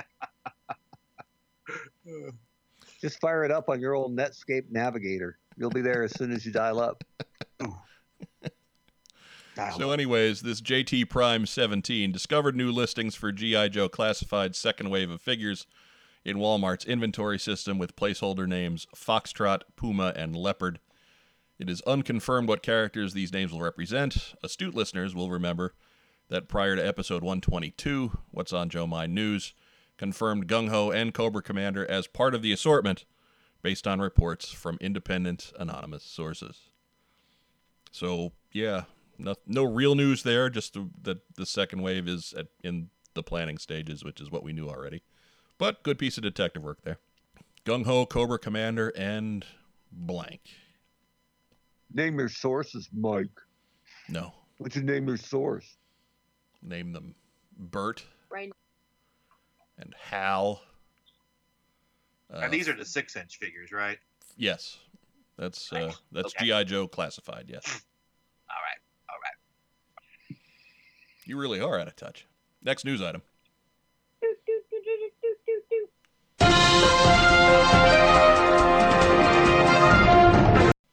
Images were released in conjunction with a G.I. Joe theme park. The new G.I. Joe theme park in Malaysia, called G.I. Joe Adventure Camp, released promotional images that used the renderings of characters featured in the G.I. Joe classified toy line. From the see it, you got to believe it disc. Yeah, right. G.I. Joe Adventure Camp. Man. Uh, oh, the, crap. These images show a classified style Storm Shadow for the first time. Storm Shadow plays heavily on his 1984 look with some updated gear, but notably includes a Yakuza tattoo on his exposed left, bi- left bicep. Mark Weber, is that what you were talking about before? I was just spitballing, you know. All right. I just got I got lucky. The full image includes Scarlet, Roadblock, Snake Eyes, Duke, Cobra Commander, Baroness, Destro, Storm Shadow, and a Red Ninja. I was I was waiting for it. Thank you. Is, Thank is you. that the, the sound of a happy Joe Colton or of a red ninja slipping into unconsciousness? that is a sigh of exasperation right there. A little bit of that Doppler effect. It's the Red Ninja falling off the side of the mountain. It's the, that Star Wars Wilhelm yell. You, got- you got to dig that one up now, Mike. Oh, Just gave you more work. there you go. but any thoughts there, Mark Weber? Oh, I have a couple. Go ahead. Oh boy. We figured Um, at least there won't be anything about a brutal chest cut, but really we're just challenging him to figure out a way to work it in there. it was, and uh, I don't want to beat the when I played the game drum too hard. When I worked at McFarlane Toys, my job was to big part of my job was to put out content for the fans on our hosted message boards on our homepage, which is lunacy in retrospect to have your own home pages that you have to defend 24/7. But anyway, we put out info daily. Had it was a daily update from the Spawn line, from the kind of miscellaneous movie maniacs and, and other toy lines, and from the sports picks lines. So we had to have a nugget of information that to come out for each of those three areas daily. So we squeezed every bit of it out. Here is the packaging for the upcoming Jim Thome figure. Here is a shadow of an upcoming figure. Can you guess who it is? Here is 10 cities that are going to be in our sports lines next year between hockey, basketball, baseball, and football. Guess the athlete. Uh, We squeezed every drip of news out of an upcoming figure that we could. And so, for a company that is putting some money and some staff behind their Hasbro Pulse online fan driven site with their Fan First Friday thing, to have images from an upcoming line that is as yet unannounced leak out on a Malaysian adventure park Facebook page is so ham handedly clumsy and an absolute waste that it is embarrassing that you would let this be how your future figures are getting previewed. the Facebook page is down now. I'm pretty sure. Yes, it's it is. I just checked it just in case. So either A, the the camp got canceled, or B, Hasbro went. You can't show that. You got to take it down, as though you can put those horses back in the barn. Have you seen some of these, like the layout of the base directory with things called Joe's Diner, Co Bar, uh, First Officer Quarters, Single, Captain's Quarters, Command Center, Hall of Heroes, Stars and Stripes Pool, All Day Dining Area, First Officer Quarters, quote, double, and they're bunk beds. Uh, and like the the whole push for Joe, whether you know whether you agree with it or not, I mean they've literally been removing the flag from artwork, right? It is not a real American hero anymore, and you can argue about the why, you know, whether that's wise or not. But that is where they're going and where they've been going since uh, at least since Rise of Cobra. And so to to have a Malaysian park with their stars and stripes area, it just I mean it couldn't be more disconnected. So, you know, I, I guess I'm I'm the only one who can say redheaded stepchild without sounding offensive, but just tired of this brand that has saved the as as Terry Dizard said, that has saved the company from bankruptcy at least twice and maybe three times. The lazy way that it is protected and marketed is maddening. I think for for fans er, for fans who pay attention, it's frustrating. But for a guy that used to that was it used to be his job to do this for a little while, it is just insanely frustrating. Yeah. I mean, we're chuckling about it because frankly, it's it's so preposterous that we're getting any kind of GI Joe news from a Malaysian theme park Facebook page. hmm The fact that I mean, whatever that news is, it's more or less irrelevant. Hey, and Mark, since you're a ginger, if you were to ever go there, that's on the equator. You're just going to burn up the second you walk out. You poof, you're gone. Right. They Done. they they already sent me an invite. Up in I said, flames. It's a trap. It's a trap. he would be sunburned on the plane over. Right. Through the plane, yeah. Aisle seat, fully clothed, wouldn't matter. They'll probably, you know what? They'll probably uh, sign me up. I'll go over there in a full snake eye in full snake eyes gear, talking through the lips on my mask and waving a big American flag to help launch Classified Series Two. That'll be awful in a fully black gear and that under that sun. Oh my god. But You So- die. it- Uh, it- you might want to take uh, Storm Shadow. I gotta, I gotta work on the guns and get that big ass tattoo. Well, and then we'll worry about the underpants later. Right. It's okay. Gary, I'll give you a G string. you can borrow one of his.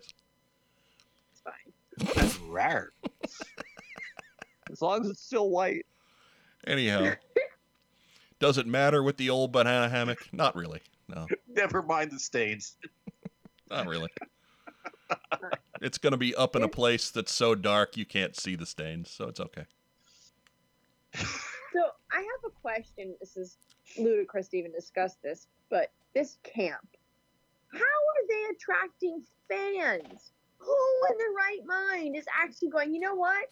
Malaysia. That's where the G.I. Joe fans will go. That's where they're at. I, I don't think it's out there for fans in the U.S. I, there must be a sizable fandom in Malaysia. I mean, I'm, I'm no Uh-huh. expert on the culture, so I, I got nothing for you there. But yeah, Very So- strange.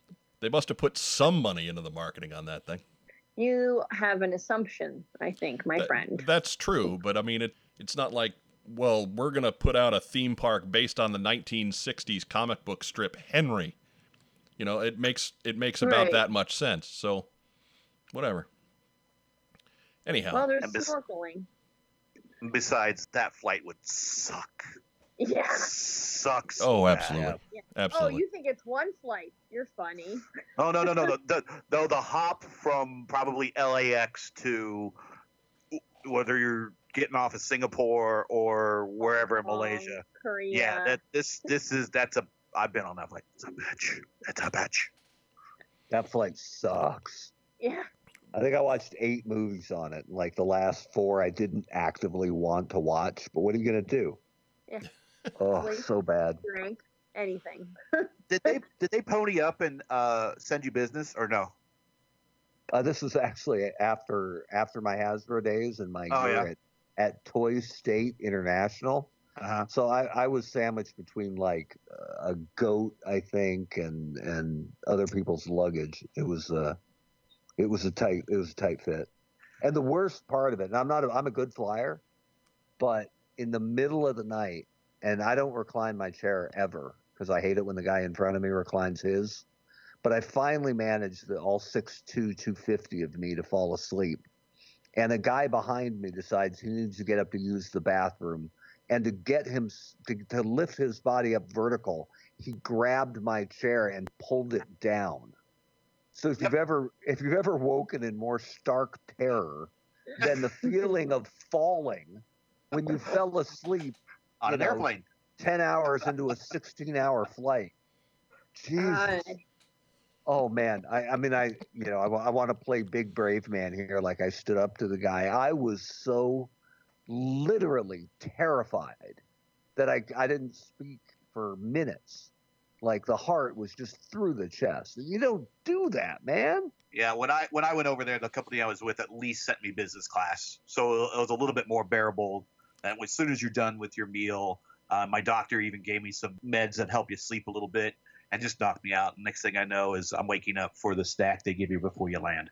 But Ugh. still, that flight sucks, and I don't. And knowing how notoriously cheap Joe fans are here, uh, I don't see very many making that trip if at all. If it becomes any more than uh, in the idea stage that it is right now. It is true that retaliation did pretty good international business. It was the North American business that was really disappointing because so much of the walk up Joe fans were furious after Rise of Cobra and they weren't going to come back for retaliation, whether or not it had The Rock. But I, yeah, I find it hard to believe that. That this is this is the spot for our Joe theme park. We're gonna hit Malaysia hard. Enjoy. I do enjoy. Uh, Live I- the I have- adventure camp. I have been looking at their uh, packages just out of like curiosity, and I'm like, these sound really cool, but it's Malaysia. It's gonna take forever to get there. You know what though? I'm just going to throw this out there, and it might be a great idea, or it might just be awesome. Honeymoon.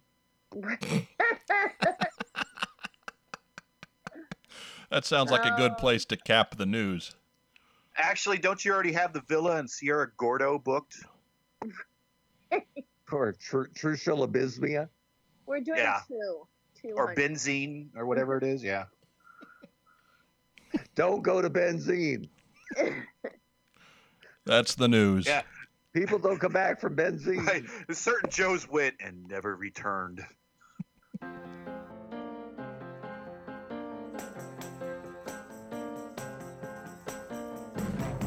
We'd like to take a moment to thank our fine sponsors AVAX Lab for high quality custom heads, weapons, vehicles, and parts for your G.I. Joe figures. Head to avaxlab.com. It's a great place to get a little head. Roma Collectibles, the official vagabond hobo retailer of What's on Joe Mind. Check out romacollectibles.com for their convention schedule. Roma Collectibles is an official retailer for Boss Fight Studio. The Finest. The Finest is the largest G.I. Joe cosplay organization in the U.S. and is regularly represented by our own Joe Colton. The Finest has raised over $70,000 for various military assistance organizations. Find out more and pick up some G.I. Joe cosplay tips and guidelines at thefinestcc.com. 3djoes.com, the online home of our own Carson Metaxas. 3djoes.com offers an in depth look at G.I. Joe from 1982 to 1994. Check out figures, artwork, books, and more at 3djoes.com. All the cool stuff. The official brick and mortar retailer of What's on Joe Mind in the UK. All the cool stuff has a huge selection of G.I. Joe, Action Force, Transformers, Lego, and more. Check them out in Fordingbridge or at allthecoolstuff.co.uk. Kokomo Toys. The official brick and mortar retailer of what's on Joe Mind in the U.S. Kokomo Toys is your source for G.I. Joe, Funko Pops, Marvel Legends, Boss Fight Studio, and more. Visit their mega store in Kokomo, Indiana, one hour north of Indianapolis, and online at kokomotoys.com. That brings us to Post Sock, where the listeners get the chance to send us correspondence. You can also always send us something at what's on Joe Mind at gmail.com. You can reach us on Twitter at WOJM Podcast, on Instagram at What's on Joe Mind. You can get us on Facebook on our self titled Facebook page. We got one just like G.I. Joe Adventure Camp. So, anytime. So, our first letter via email. Not exactly setting the bar high there, Mike. Hey, we probably have more followers on our page than GI Joe Adventure Camp has on theirs. Maybe I don't know. Bosak. I don't know. Those Malaysian fans are crazy. Crazy. They love they love the GI Joe. So via email, hi, you Mikey, Spider, and the Canuck, and Gary too. Even though there's no way he could have known you were going to be on. How goes it? Right. It's been a while since I've emailed with any topics of discussion. So here's a few that I thought might be fun to chat about. And he sent us th- some true or false statements. True or false? The biggest misconception about G.I. Joe is that it's an American specific brand, and that close minded view has really hindered G.I. Joe being relevant in the modern era. Mark Weber, true or false? False. Care to elaborate? Uh, not that he's off base, but I think the biggest misconception is that GI Joe is a war brand. Its defining characteristic is not war; it's courage. And so I think you know internally there's a lot of hand wringing about oh do we want to make you know toys about soldiers with guns and Mm. celebrating war? And that's never really been, in my opinion, what GI Joe is truly about. Yeah, Uh, they've opened GI Joe up a bit more internationally, and it hasn't didn't really seem to hinder anything. So I don't think that's the problem there. No, I agree. Joe Colton, next one's for you. Yeah. False. what? All right. False. False. because of okay, so it it's like what Mark said. It's also for me, anyways. It gave me, it showed me at a young age that females could be just as badass as males. You could do the job that they did, and even though you were singled out and a girl, there were girls in GI Joe that were more badass than dudes and smarter and could Mhm. lead. So I don't know. I think, and I was Canadian, so no, false. Okay. Gary Gatto. I'll go with false and kind of echo what everyone else- else said in the group. Uh, not only was it uh, open and openness, and it showed uh, about bravery and courage, uh, but also showed the power of teamwork. And I'm gonna make it a clean sweep. Also false for everything they said. Except I'm I wasn't a girl, but or Canadian. But the rest of it I am totally in step with. Next one, true or false? The G.I. Joe fandom in general has been one of the biggest hindrances to the development of G.I. Joe by refusing to embrace, with very few exceptions, anything that happened after 1987. Mark Weber. I think it's false. There are things that resonated, but they had to be quality. It's a high bar. Like the stuff that they put out in the golden era of Joe, for me at least, as a kid who grew up with it, stuff. There are things that resonated and and were super cool. The Dragonhawk out of Sigma Six is something almost everybody bought, even if they adamantly weren't going to collect Sigma Six, because it was awesome. So Yep, that was me. That was right me. there you Yep. go me too me too and and it's just that it's a crazy high bar they were, they were firing on all cylinders in that 82 to 87 era and the reason why things haven't resonated as well since is it hasn't been a priority for the company that owns it and the work just has not been as good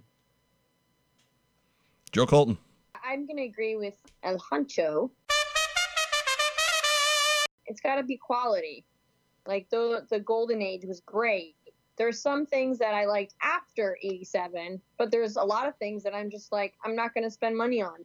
I just either was the action figure colors or what they were producing or the the head sculpts or anything. Like it just it, it was something. Some things I liked and some things I didn't. So Gary all about Gatto. quality, man. Uh, two parts on this one. I, I would say false because again, it goes back to the quality. But also, uh, how many times can you bring out an F-14? How many times can you bring out uh, an M60 type tank, and then later you bring out an M1A1 looking Abrams, but there's not another one after that? You, you, you then you would kind of have to develop using your imagination, and sometimes it's a hit, and sometimes it's a miss. Like uh, the Valor versus Venom era tank that it kind of looked like a hot rod a little bit, but it had some cool features because it shot some projectiles. So that was kind of a hit or miss thing. So uh, you go back to like the Jets, and you know we had this F-14, and we came out with some other ones, and then later on down the line they came out with an F-16 looking one that was horrible. It, that was not quality, and there's a reason why people skipped on that. Uh, and that's why sometimes it leaves a bad taste in people's mouth. The Apache helicopter, the one that came out later, that leaves a bad taste in, in people's mouth when you, especially when you compare that to uh, the Dragonfly. I will say, and Mike and I talked about this last night, the GI Joe fandom is their worst enemy. They will go through and tear down vehemently anything they do not like, and they do it behind the power of, of anonymity on their keyboard. If for some reason that the community is getting to you that much, this is for everybody. It might be time to remove yourself and take a break for a while because it can be that way. And especially in this time and day and age when everyone we're, we're concerned about our mental health and our mental well-being. You know, we're locked in these houses. There's very few places we can go.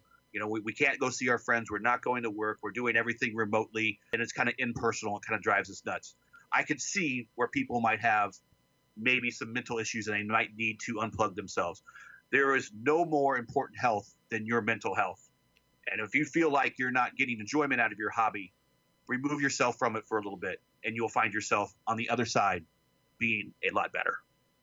I'm going to echo false, and I'm going to present a list of characters released between 1988 and 1994. Characters that the brand was built around in that time Duke, Snake Eyes, Rock and Roll, Stalker, Scarlett, Cobra Commander, Storm Shadow. It drives down even into the secondary characters where there's Mutt and Zap and Barbecue and nothing's been embraced from after 1987 and that probably started in 1988 there's, there's No, that's purely a coincidence. I- think the stuff that like mark said the stuff that cleared the bar stuck. But the stuff that didn't eh, it just didn't. It was just there. I mean nobody hates on it. It's not like it's not worthy but it's not going to drive what was there before out of the consciousness. It's just kind of a an extra part, a footnote, so to speak. You know, it it, it started even before that. Like you, you're you're find some some folks that like 85 is their cutoff because after that they started re- repeating jobs.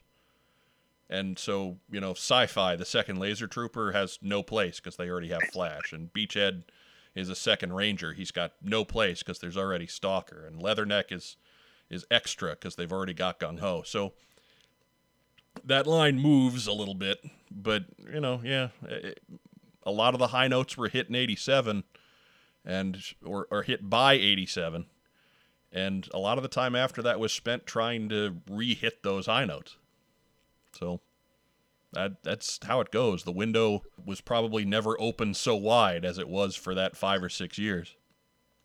So yeah, uh, that you're, And I, you're we talked about this on the on the show before also that if you're you're looking at the core group of kids that were getting the toys at the time. So let's say you hopped on at 82 i was eight years old i was born in 74 so if you're, you're looking at kids that started the hobby from 70 to 76 somewhere in there.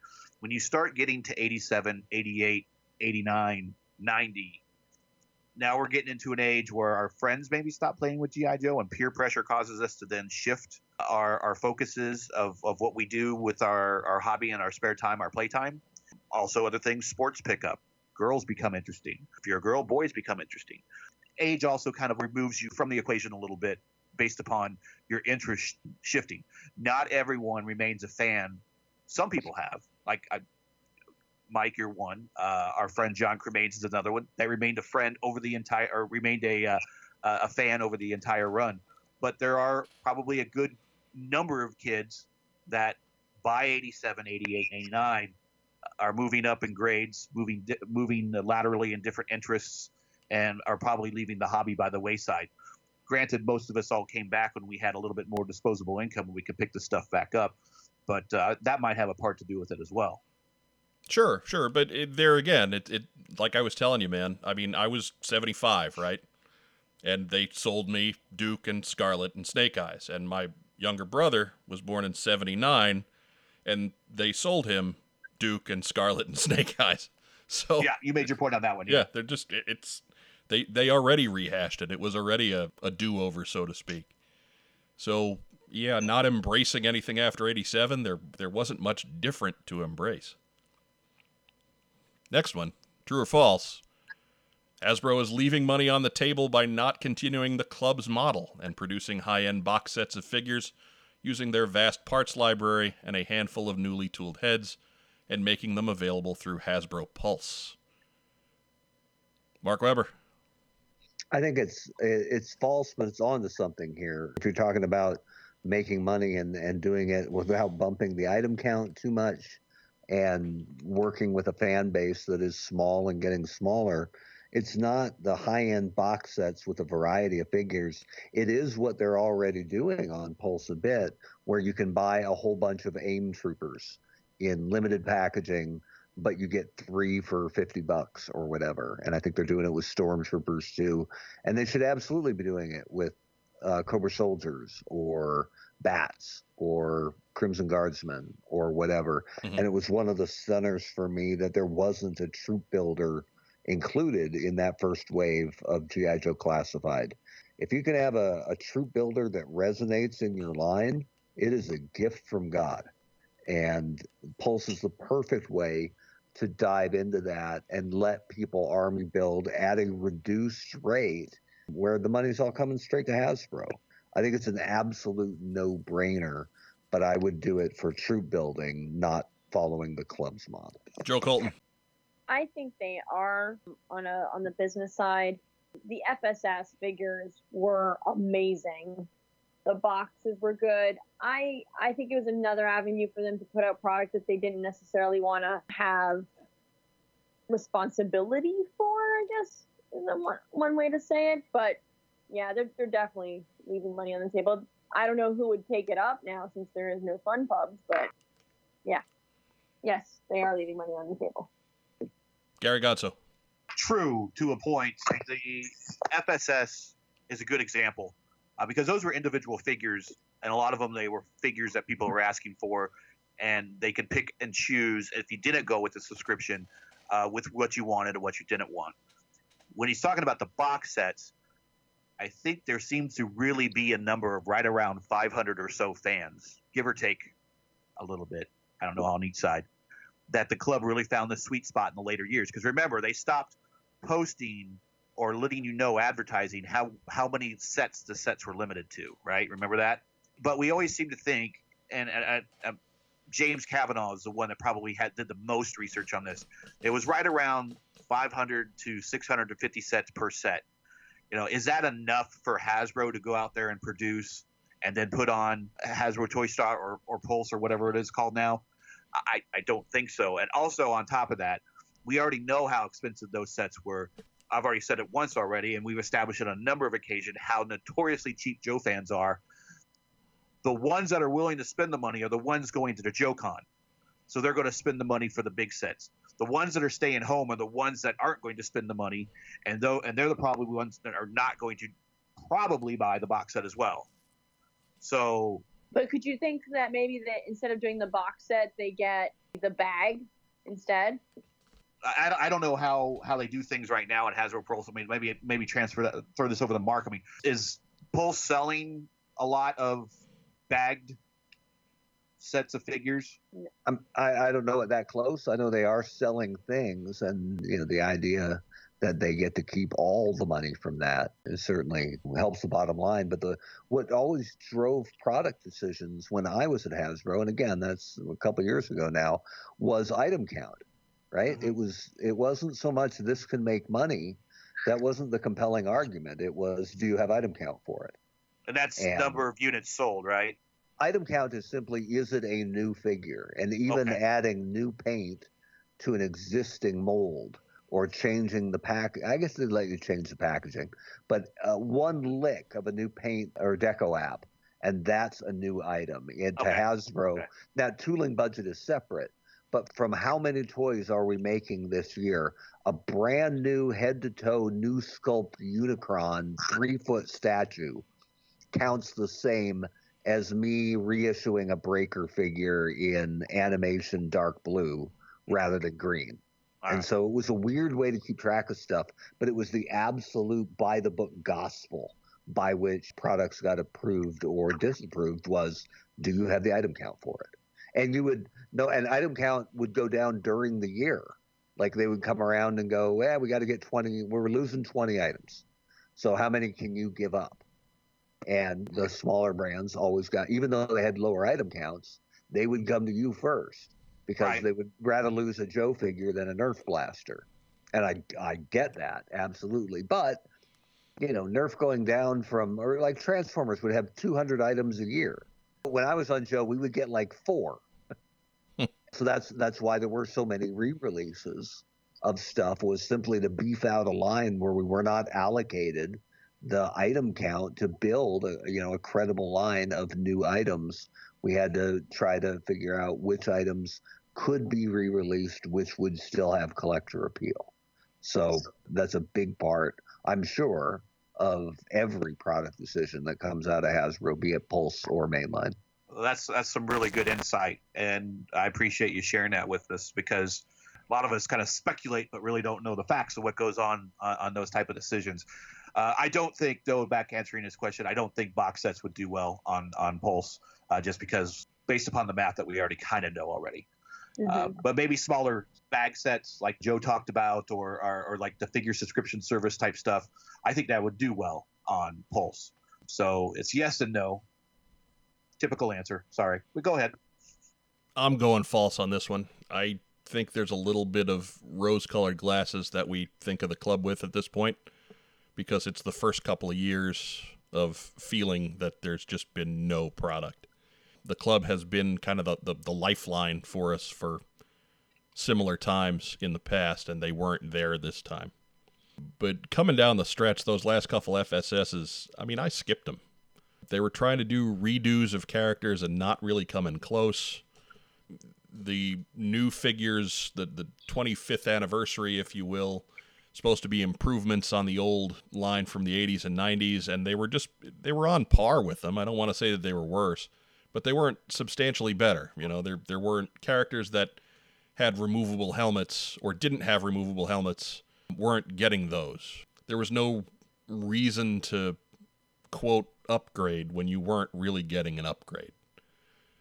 Now, I don't want to take away from the club. I think when the when the club hit a home run, they really hit a home run. Uh, even in the the later run, you know, you had uh, Heart Wrencher and the the Dreadnok Stinger, and you had Zartan and the bike, and and there were any number of really great projects that they churned out. But for every one of those, there was one that was kind of a dud, and you just got it because it was part of the set. Tomax and Xamot in the suits come to mind. They just weren't any good on any level, and and there's unfortunately probably more misses than hits, or if not more misses, there were more misses and just kind of middle of the road meh reactions than there were hits. So I, I I'm gonna go with with false on that because I I don't know what else they could do that was any more creative. And again, the club, to their credit, they busted their hump to try and get stuff out that was exciting and different and new with a very limited parts library. And and again, all respect to the work that they did. But are they going to buy that from Hasbro Pulse? No, they're probably not. Next one Uh, true or false? The biggest detriment to G.I. Joe over the past decade has been Hasbro, and it would be better in the hands of a company that was committed to the brand. Mark Weber. So we're all waiting, right? I'm going to drop the hatchet, right? I'm going to go nuts. This is Here where this is where Mike puts in the gun cocking sound. right? Talk As about all of us are loading up right now. talk about a, bat, a batting practice uh, fastball. And Hasbro has some culpability here, but no, it's. I think it's paramount. From the first Joe movie, from Rise of Cobra, which missed on so many levels, to the delay of Retaliation, which is what don't make no mistake about it, which is what killed Joe at mass retail. So not that Hasbro has been a big proponent of their own house owned brand, and there's nothing more valuable to a big toy company than a house owned brand that's rolling. But no, I'm uh, I'm going to lay a lot of blame at Paramount's feet over the past decade. Joe Colton. I would say yes and no. No. Hasbro. True or false? True or false? Uh, Pick one. Mm, Oh, she could pick both. I wavered. It's good. yeah, Boo. I'm picking both. uh, one because Hasbro has not been taking care of the brand before the decade, but also I think is lost at what to do with it, and it's just being a neglectful parent. Don't know what to do, so I'm just gonna leave it there, and hopefully something happens. I didn't even think about the the Paramount side that Mark brought up, but I don't know. Also, they just don't do anything. Like, come on, you have a stable brand that has saved your company several times. You don't know what to do with it. That's my rant. It, it has always seemed weird that they are oddly protective of a brand that they choose not to do anything with. Yes. I mean, that's that's changed a bit with the classified line, but they won't license it out, not the figures and vehicles part of it, and yet they don't want to do anything with it. It's it, it is a weird, weird dichotomy. It's almost like they don't want to miss out on some secret that they think they just haven't tapped into, but also don't know what it is, so they're not doing anything. I think they're afraid that somebody else might make it big, and then they would look terrible. They already look terrible. Uh, that ship sailed. Gary Gatto. True. Although, uh, thanks, Mark. Again, I didn't know uh, about the the the backstory of the Paramount situation, but uh, you look at them, they stop and re. Uh, this is Hasbro. They stop and restart it. They uh, get rid of the staff, hire back more staff. Uh, they cut back the staff. Uh, you know, I talked to some of the folks there that some of the designers that are on other brands when I was at HasCon, and they said, "Yeah, I worked on Joe, but I I worked on Joe because it was a stepping stone, so I could go to Marvel or Transformers." So even internally, it's not even a brand that people really want to work on. I don't think there might be people that get hired and say, "I absolutely want to do GI Joe." Maybe Mark's the better one that can answer that one than than, than what I'm saying because I don't have any fact other than what I've been talking when I talk to the folks at HasCon. But it even seems like to me that that it's not even considered a stopping point. It's more of a stepping stone to the next big thing for for some of the designers and the staff there. And they get rid of staff, they rehire staff, they make staff smaller. What's not going to help is this whole pandemic and the current economic situation. You're going to see more companies shrinking. You're going to see more companies trying to save money because of this thing. I don't think the current situation that we're in is going to be of any help to GI Joe whatsoever, and and, and that's across the board for everything. I agree with everything Mark said, but I think that that actually lays at Hasbro's feet. They gave Paramount the keys to the car. Like if, if Paramount was a 10 year old kid, uh, and then that kid wraps the car around a tree, well, whose fault is it? It's the one who gave him the keys. Figuring in, too, that Paramount also killed Joe on television, as Hasbro had a highly rated G.I. Joe cartoon in Renegades. That, you know, they can't can't discount that. A successful successful cartoon that runs two, three seasons wouldn't hurt things, um, especially on their own network. But at the same time, it, it is their brand, and the people that they place as caretakers of their brand, it's still their responsibility. So, yes, Hasbro has been the biggest detriment to G.I. Joe over the last decade. Not all of that has been in their control. Sure, there's always a what if in, in business, but from mismanagement to apathy, it's not been a good decade. And I, I say that knowing that we get a ton of hits in Southern California. And again, no disrespect intended. We're just we're looking at we're trying to read the tea leaves here, and and that's what we've got. Last one on this uh, here is that uh, true or false collector shows like the toys that made us are good for the GI Joe brand. And Mark Weber. Absolutely. Sure. Toys That Made Us has been great for any brand that they cover to, to go into it in depth and let people reconnect. And, you know, Netflix is, is kind of where it's at, especially these days. So, absolutely. No, nothing but good coming out of being highlighted on the Toys That Made Us. Joe Colton.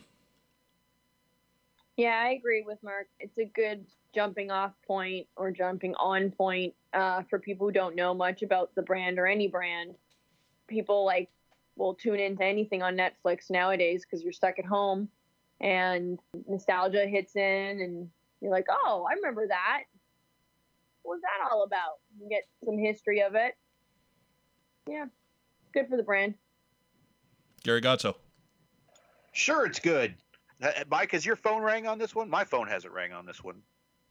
No, no, it hasn't. Yeah, I, I it, it'd be nice that uh, you know some individuals that have spent hundreds, if not thousands, of hours uh, producing content for this hobby, uh, maybe would be asked to contribute to these said shows. But no, no, no, it's okay. Not not bitter, not not personal at all. Uh, it, I was about to but say what, what's important is you're not bitter. I'm not bitter. Absolutely. Just think about robots. It'll be fine. I'm going to make it a clean sweep. It, absolutely true. Anything that sheds a positive light on collecting G.I. Joe toys lends itself to producing more G.I. Joe toys. I think Toys That Made Us and similar programming, uh, you know, we can debate the quality of some of the shows like Toy, Toy Hunter and things like that, but I think it's inspired a wave of folks that simply were not alive the first time Real American Hero was on the shelves to be really into collecting G.I. Joe. And it's also spurred a lot of folks into that nostalgia phase and so on and so forth. It I when I hit the shops locally, the last six months or, or I guess before the pandemic, the, the previous six months to that, I saw more people in their twenties looking for specific GI Joes and GI Joe accessories than than any other group. Uh, I was the old dude looking for GI Joe toys, and it kind of made me sad, but it also kind of made me happy. So it was weird, but yeah, absolutely clean sweep. True on that last one. I think he threw that in there just so we'd end on a high note. Anyway, hopefully that's some food for thought. Hopefully it leads to some interesting discussion or not. I don't care. Leave me alone. Lots of love. Make mine marvel. Joel McMullen, Crocodile Joel from Australia. So thanks for the letter, Joel. Hopefully we led to some interesting discussion or not. Crikey.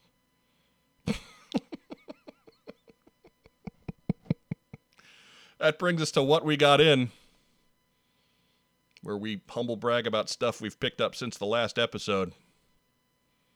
Mark Weber, what'd you get in? you know, it's it is one of the coolest things that I've ever gotten Joe related, uh, and not to put too much hyperbole on the front of it, but Sean Tessman and Jesse, uh, I, will say it wrong. I know Witten, I don't know if it's Wittenrick or Wittenreich or Wittenrich, uh, but who worked for the club, uh, have been building customized file cards for fans and people who are involved with the brand. And they reached out to me I don't know, a couple weeks ago and said, What's your actual hometown? Which is Jamestown, New York, even though I grew up in Bend, Oregon. And they, they didn't say what it was for, but I, I think I could figure it out.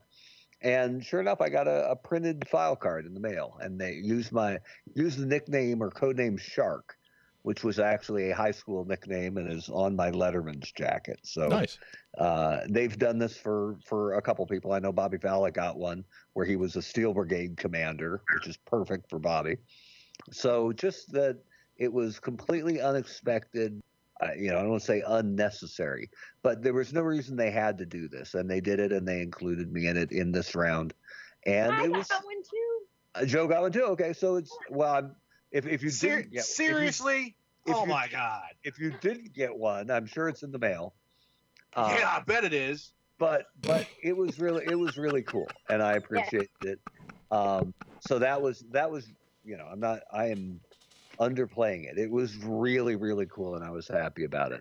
The other thing i got in and i don't play fortnite but my old pal todd mcfarlane has a seven inch fortnite figure line.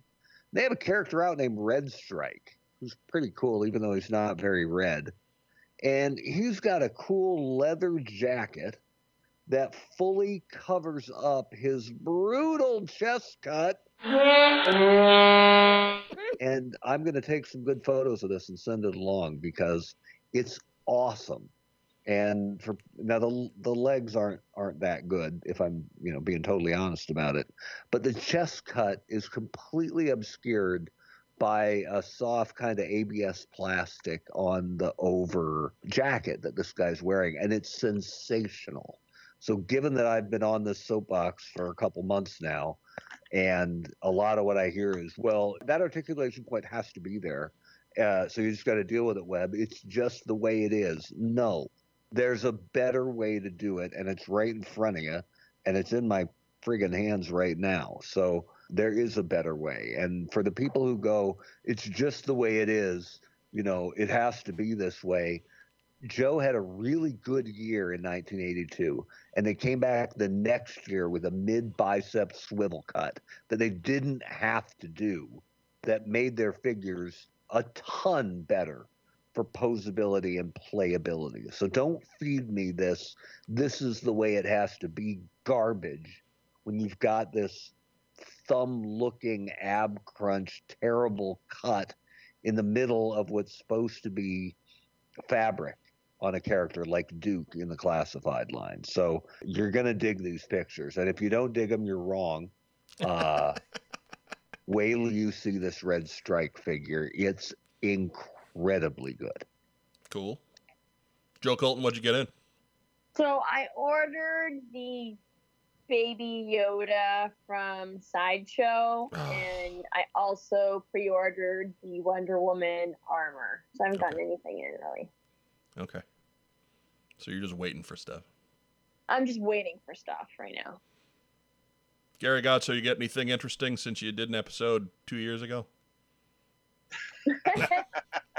You don't have to reach back that far. We'll be here all night. But Man, has has your phone rang on a file card yet? I got nothing, man.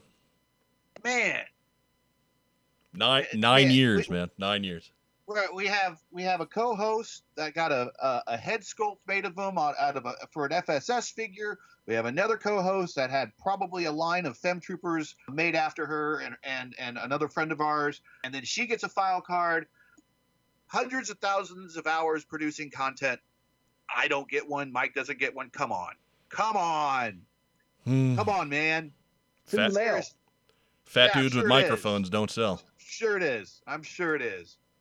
Uh, anyways, yeah, I've gotten stuff over you know a little while, but uh, really right now, I just with this pandemic and staying at home, and we've done a, a really big job of, of tightening the purse strings here. Uh, right now, Deb is currently going through schooling, so she wants to do a career change in the IT. And when she made the decision to do that, that was back in uh, November and we had enough savings to take care of, of while she was going through school and then to the point where we kind of ballparked she would start looking for a job. And then this thing showed up and much like everyone else that probably had some savings probably ate into that and the stimulus checks and all the other thing that we get from the government are a joke. They're not going to help we're making ends meet but we're just making ends meet just like a lot of other americans in this you know in the same situation as we are so a lot of that is not buying uh, some of the, the the frivolous stuff that i used to go out and and get I did receive today, the matter of fact, uh, Star Wars Black, uh, the child, a little tiny figure. Uh, thought that was kind of cool, and I pre-ordered that I think long before this whole pandemic started. You know, I've got I've started getting into video gaming a little bit, so uh, you know, but that's just going on the Steam and buying stuff here and there. That that doesn't really count. I'm just saying that kind of sitting on a lot of funds, just uh, changing the priorities around uh, so we can make it through this current climate just like everyone else is trying to. Good deal. I got nothing. For a while, I would go to work and go home, and like Gary, I would occasionally get pizza. That's pretty much been the last three months or so. Every so often, when it was time to eat, I would get pizza. That, there you go. I have, uh, over the, the course of a couple of weeks, picked up a few additions to Beach Party 86. My awfully conceived collection of 1986 beachheads inspired by Brian Kaufman and Dan Larson. So uh, we're up to 12. Go team. You can see all that on Instagram at What's on Joe Mind. 12 figures? How many crotches? 11. The the one that was a gift was was did not have a complete crotch. Does he go in the back? I mean, yeah, cuz he's one of the more recent ones. So he there's nowhere else to put him at the back, but yeah. But not because of shame. He's not inadequate on any level. No, really, because other than that, he's he's in better shape than a couple of the other ones. Like there's you know, a, I could uh, I could use my lazy bastard skills and build Uh-oh. one great beachhead out of that uh, DNA. that's true, It's but the I- Serpentor beachhead. out out of the 12, there's probably 6 of them that are really just outstanding. So the need just isn't there to to Frankenstein parts together. It's it's not necessary. Fair enough. Fair enough. part of the pleasure of it isn't to get everything pristine. I think part of the fun of it is to have some of them that are complete and some of them that have uh, accessory pack parts and some of them might have some some wonky joints and you know I, I'm not going to go out and necessarily buy ones that are broken, but if people are going to donate them to me, they're going in the collection. So That's part of the story. I get it. yeah, so it, it's it's should, cool. th- should that change though, and this is an open offer, you don't have to commit to it now. I have a pair of sun-kissed windmill legs Ooh, that I can send you. how solid's the crotch on those? Windmill? Oh man, strong like wood. Mighty like oak. Double entendre right there. strong like wood. I almost died. Anyways, that's further into that territory than you usually go, Weber. You're usually the choir boy in this bunch. It's getting late. That's true. It is after hours. After hours with Mark the Honcho Weber. Blue Weber comes out after midnight. It sounds like a Skinamax show. Or it's my concho. Come come to roost. That would be my concho, I'm pretty sure. Available for streaming on HBO Max. Oh goodness. That's uh that's it for what we got in. Let's roll into shout outs. Mark Weber, why don't you go ahead and start us off there? I would give a shout out to my to the file card guys, but I don't want to make anybody mad. Right? I'm- no, I'm just- no, by all means, go ahead, shout them out. I'm just Well, used to Sean, it. To Sean and Jesse, thank you very much. I appreciated it. I was give a shout out to Todd McFarlane for making this fantastic figure with a great chest cut. Name dropper. Wow. I'm sure Todd's listening, but uh, if if you if you haven't been been keeping up with it, I've been beating this drum hard for about I don't know six months. That this brutal chest cut is the bane of the six inch figure, and it bothers me to no end because there is a better solution. I, I felt for a long time I felt there had to be a better solution, and now I have it right in my friggin' hands. So So Joe Colton, when Uh, when did they put out images of the snake eyes? When was that? the classified snake eyes. Yeah, when did when did those images hit? Three months ago, four months ago. Didn't they print? They printed them on the inside of some Star Wars packaging, right? That got released at the uh, Transformers camp on the moon or something as part of their marketing strategy. Yeah, it's like three months ago, four. Yeah. So it's been three, four months. It's felt like three, four years. And I, I've always felt this way. I felt this way about the 25th anniversary Joes. that especially poor guys like Tripwire or Flash, where they just put it right across their vests. I've always felt this way, but when it when Joe's six inch figures came out, it was like, all right, I, I can't stands no more. So we're gonna get this fixed. Godspeed, sir. Whatever I can do to help you out. There we go. Hey, there's room on the bandwagon. I mean, I suppose I'm already going to produce the the website where you've you've made this your your battle cry. So I suppose I'm already doing my part. But It will be my main campaign promise in the fall. I promise you. so what? and oth- Mexico's gonna pay for it. so what other shout outs you got, Mark? That's it. That's good. Sean, Jesse, and Todd. There you go. A little extra love to piss Gary off some more. Joe Colton. No, no, no, no, no, no, no. I'm going to also uh, say thank you to Sean and Jesse for my file card. Boo! Boo! Nine years. Yeah, that's apparently not enough time. This is I li- this is I why I, like wasn't how- gonna say anything either. I like how, how Joe and I are, are have been given the opportunity to be super gracious and also assholes at the same time. Boo! Yeah. Go on, Joe. Not, not bitter. Not bitter. I'm going to shout out Wes for building and digging holes and building the pergola and helping me out with every crazy idea I've had for the gardens. Good man. Good man. That can't be Yeah. overstated because if you were left to your own devices on those, you would most assuredly be dead. so part of the pergola actually fell on me. Who's surprised by this? Virtual hands, virtual hands. Mine is down. Um, yeah, it was the two of us. He's like, "Are you sure we don't need more people?" I was like, "No, I think it's fine." And like, he was like screaming to the heavens at one point, and he's like, "We needed more people." I was like, "Well, social distancing, so we have to figure this out." but yes, he he built a lot of the things that I've had. I will say cockamamie ideas for, and he has remained calm. There's a term for that, you know, What? enabler. No. Oh. no. I thought you were going a completely other direction on that one. I'm like, oh, this is going to be good.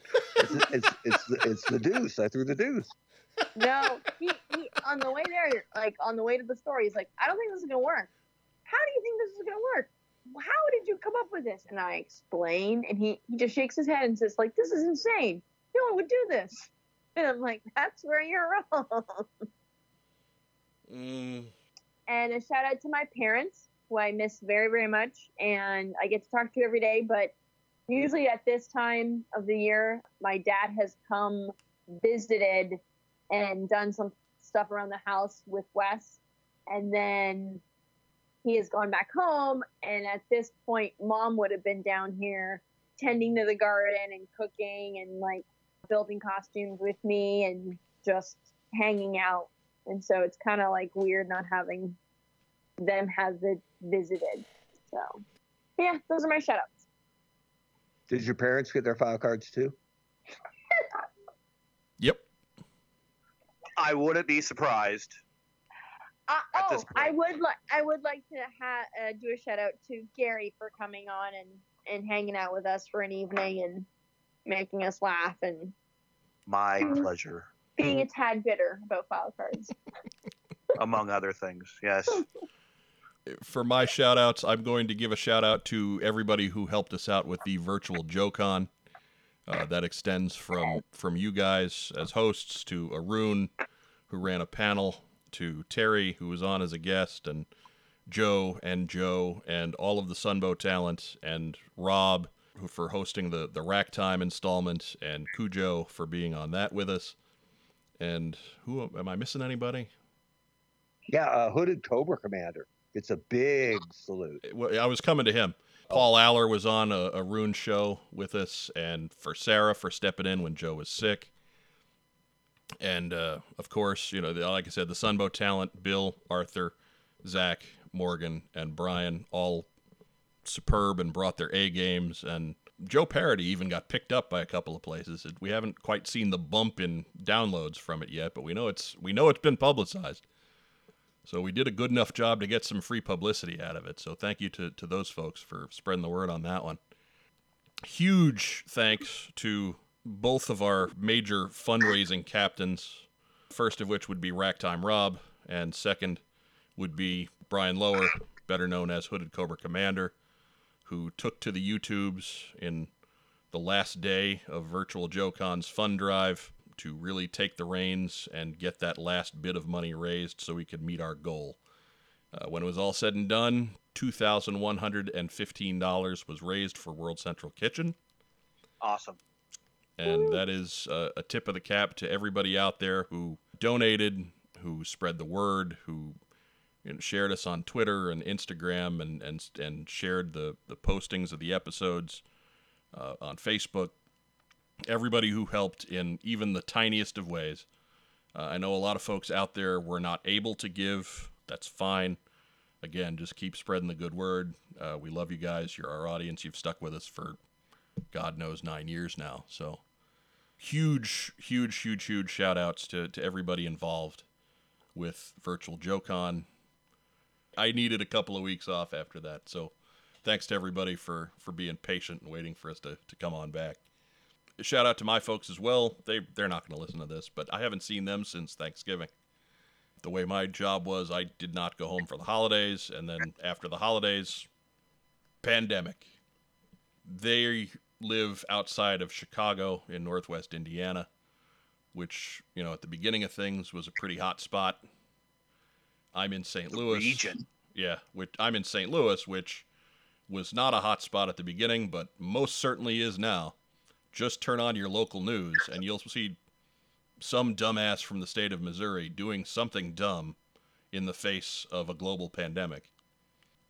And uh, you know, shout out to, to you folks at home listening to us. Again, we, we love you. We're uh, happy for uh, or glad to have you along the ride for, for nine years now. I really appreciate your continued listenership and feedback and patronage and all that other good stuff. Gary Gatto. Well, uh, I'm going to brag a little bit on my family, and uh, then I'll get into ultimately will be a list of thank yous and memories and everything that I probably will miss something and forget somebody and I'll regret. But I will try to make it up to you if you just shout out, say, "Hey, you forgot me," like I'm trying to do with all those other people right now with file cards. Uh, I'll make sure you get recognized. Again, not bitter. Um, first of all, um, super, super proud of my wife uh, for taking a huge gamble uh, with her career and deciding to quit a job that she was horribly unhappy at. That even though it paid well, she just could not handle it anymore and gave it up and is going to school to go to, uh, to start a second career. There's nothing easy about that. I've never done that. Yeah, for for the record, imagine what it's like. for the record, for everybody else, Debbie was excellent at her previous career, which she hated. So let me let me throw that out there too. unfortunately the, the pandemic might slow things down and you know she's probably going to spend the first five years or so of her career probably earning less than what she did when she was at the bank as she works her way up into the and as it gets more experience and works her way through the IT ranks. But it's a huge gamble. And I've never had to do that and I understand what type of a decision it was for her. And I'm just continuously proud of the work she puts in and and what she's picking up from her education and everything and I, I believe that she will be rewarded someday in a, in a good uh, position in the IT world and, and work her way up from there. So I'm extremely, extremely proud of, of her. With that said, going moving to my daughter, I'm going to brag on my kid, and I know everyone has a kid that they want to brag on. This kid makes school look so easy. She doesn't hardly sweat. I remember when I was in school how some things were so difficult for me, and I had trouble in, in just getting C grades in some certain things. This kid has a 3712 grade point average right now coming out of her sophomore year, and that's surviving e learning uh, for pretty, much the second half of her entire school year. So that's good. Some kids take the e learning and some don't. I understand why. And she seemed to thrive, which tells me that she's able to independently work well and solve on problems and not have not require a lot of supervision. Uh, and that's good because she will be able to use those skills out into the real world when she gets a job. But she has a 3712 grade point average. She, this trimester, she finished with a 3860. So 37 Westfield Schools here is an A minus average. I didn't even get remotely close to those grades. Uh, this kid has it, and uh, I, I, really hope and um, I'm I'm fighting for every opportunity she gets. She wants to get into the IT world. Uh, of getting her as much exposure and and really uh, the IT world could use, especially with Debbie also wanting to get into as well. It could use uh, some diversification, if you know what I mean. Uh, and they have a long road of hoe in front of them because of the lack of that diversification. But I'm knocking down as many barriers as I can to make sure that uh, they have that ability to succeed, just like I had uh, those opportunities to succeed. So extremely proud of Debbie and also Katie and, and, and Katie. Joe, Katie just loves the hell out of you and she you're sure you're one of the folks that she looks up to and she always wants to know you know what what does miss joe think and what does miss joe what does miss joe say? So uh, i'm very proud of her so you tell her that and i am she needs to keep going. She's going to be a very successful young lady. So if you don't think you're a role model trust me uh, you are a role model. So what i get nothing? um oh i mean uncle mike's uncle mike right? I guess I mean, Uncle Mike's there on prom night. I, uh, you know, Uncle Mike come over, and even though he he, he knows nothing about guns, he's going to help me clean my gun, right? Well, yeah. I mean, I got I can work yeah, I can work so a pipe cleaner, so yeah, I'm good. Yeah, yeah. I mean, we pipe cleaner, and you can give the nasty look, and that's you know that's yeah, that's what Uncle Mike's and uncles do, right? So, okay. Uh, I didn't really prepare a lot on this. It's just oh, more memories. Killing me. I know. You had a week. When I know. I I, it, I feel like it comes from the heart better for me than the way I present things. So go for it, man. I'm just giving you a hard time. I uh, let's see. How many years have we done this out since 2011? Right. Yep. And when I forget what message board we were on, but it was me and Greg Schuler and Chuck Emanuele wanted to do provide more content to the community that was being done at the time. And there was really only one GI Joe podcast going on at the time that was GI Joe Review. GI Joe Review played a huge role in what this program started off at and then later became. Uh, so a lot of thanks first off we'll start to them. They knocked down the initial barriers. We just kind of piled through those and carried on when they wanted to move on to other things. Those guys played in a very important role. But really, the story is true. I've said it many times on the program. I really thought that we would go three episodes in, and that would be it. Uh, because I, I didn't know what type of audience would want to listen, if what we were presenting was worth listening to. And then we quickly got James says, "Hey, you're doing a good thing." Mike says, "Hey, uh, sounds good. This this is this is something that needs to happen." You know, Justin's like, "Hey, I want to be a part of this." You start getting the people that come to you and start giving you the feedback, and then you start doing, you provide the content, and then you start seeing the numbers. And the numbers during our during the peak period. That, and I say with the peak period is when we were doing episodes every week during uh, Rise of Cobra and Retaliation period, where we were doing pretty, pretty much episodes every week. The numbers didn't lie. We had thousands of people listening to our program. Thousands. We had some. Uh, Mike was telling me that we had some people listening to our pro, more people listening to our program than an average radio station program that his brother that uh, on the radio station that his brother was working at. So I know that we were having people listen to us. I know that we were having Hasbro listen to us. I know that we had uh, Paramount listen to us because the, the, numbers and, and, the, and the stats show us that information. Uh, I know that people were listening to us in Afghanistan. I know that people were listening to us in Iraq, and that's from members serving. That we were bringing them comfort in, in an uncomfortable situation, obviously, and they were listening to us. Uh, one of the funny stories is, one of our good friends and regular listeners said we were listening to the program and a firefight just happened to broke out and he, he was motivated to want to survive the firefight because the last thing he wanted to hear was Gary Gatto's voice uh, running through his head. And if I could provide that motiva- motiv- motivation for someone to survive a firefight, I will gladly take that. so, uh, but the opportunities that this has opened up that never would have been there otherwise if it wasn't for the podcast. The fact that I could be on a first name basis with Larry Hama and uh, Kirk Bozigian Uh, That would have just truly blown away eight-year-old Gary Gatto. If Gary, eight-year-old Gary Gatto truly knew the roles that those two were playing, when if he would have met them back in the heyday, that would just blown my mind. And to be on a first name basis with them means a ton. I mean, you won't know how much that means. It's these guys were basically in the driver's seat for a good portion of my childhood, and uh, there's there's no forgetting that.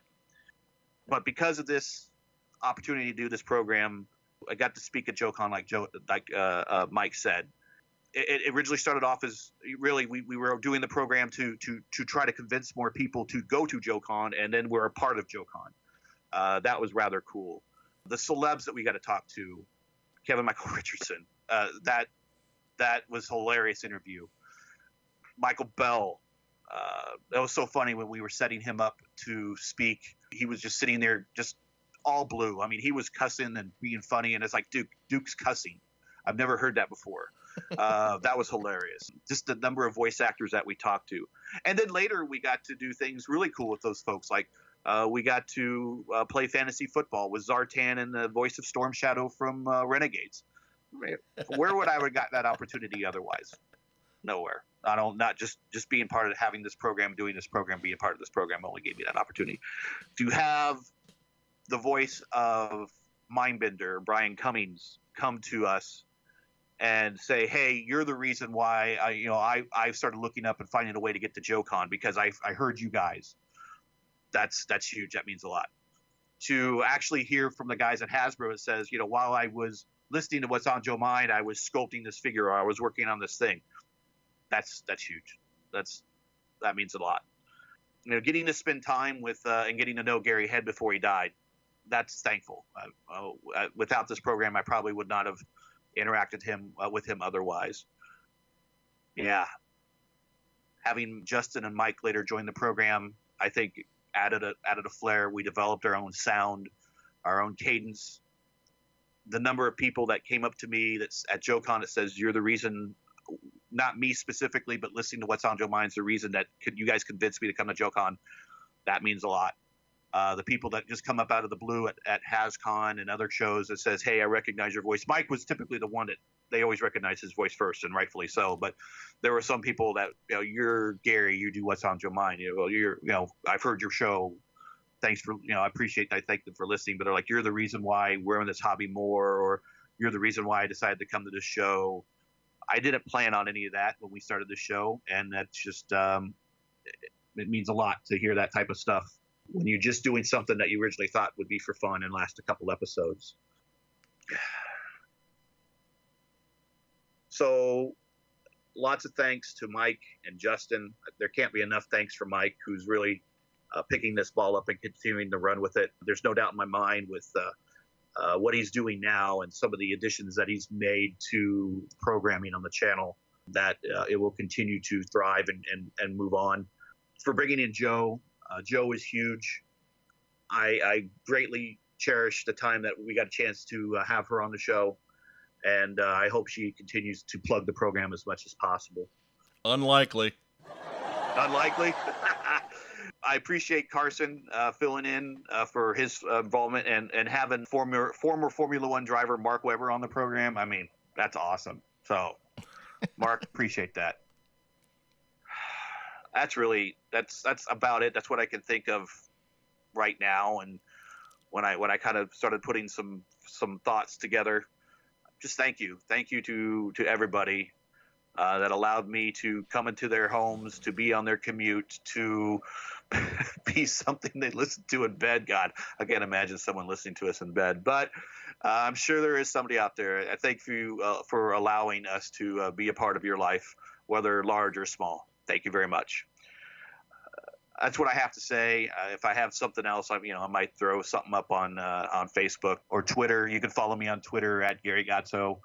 I'll be doing some. I'll be covering like wrestling and be covering some video games and maybe doing some streaming in the future and doing some other things. Maybe occasionally coming back, but uh, not very often. And this is in very capable hands, so just having me on just probably lengthens the program some. I think that's what's going to happen. But um, thank you very much. Thank you to everybody. Thank you really isn't enough how I feel, uh, but that's um, about the best words I can put it in because I can't put it in any other words. They just kind of escape me at the moment. uh, but it's truly um, humbling and everything. Yeah. So that's it, Mike. If you want, for old time's sake, I could read us out. Go for it, man. All right. For our co-hosts, Mike, Mark, and Joe, and signing off for the final time, I'm Gary, saying to all of our men and women, first responders, and those serving, God bless, Godspeed, come home safe. Good night, folks, and thanks for listening. We'll catch you next time for the next episode of What's on Joe Mind? Good night, everybody. Thank you very much. Uh, excuse me. I don't think there's anything wrong with the action on this piano.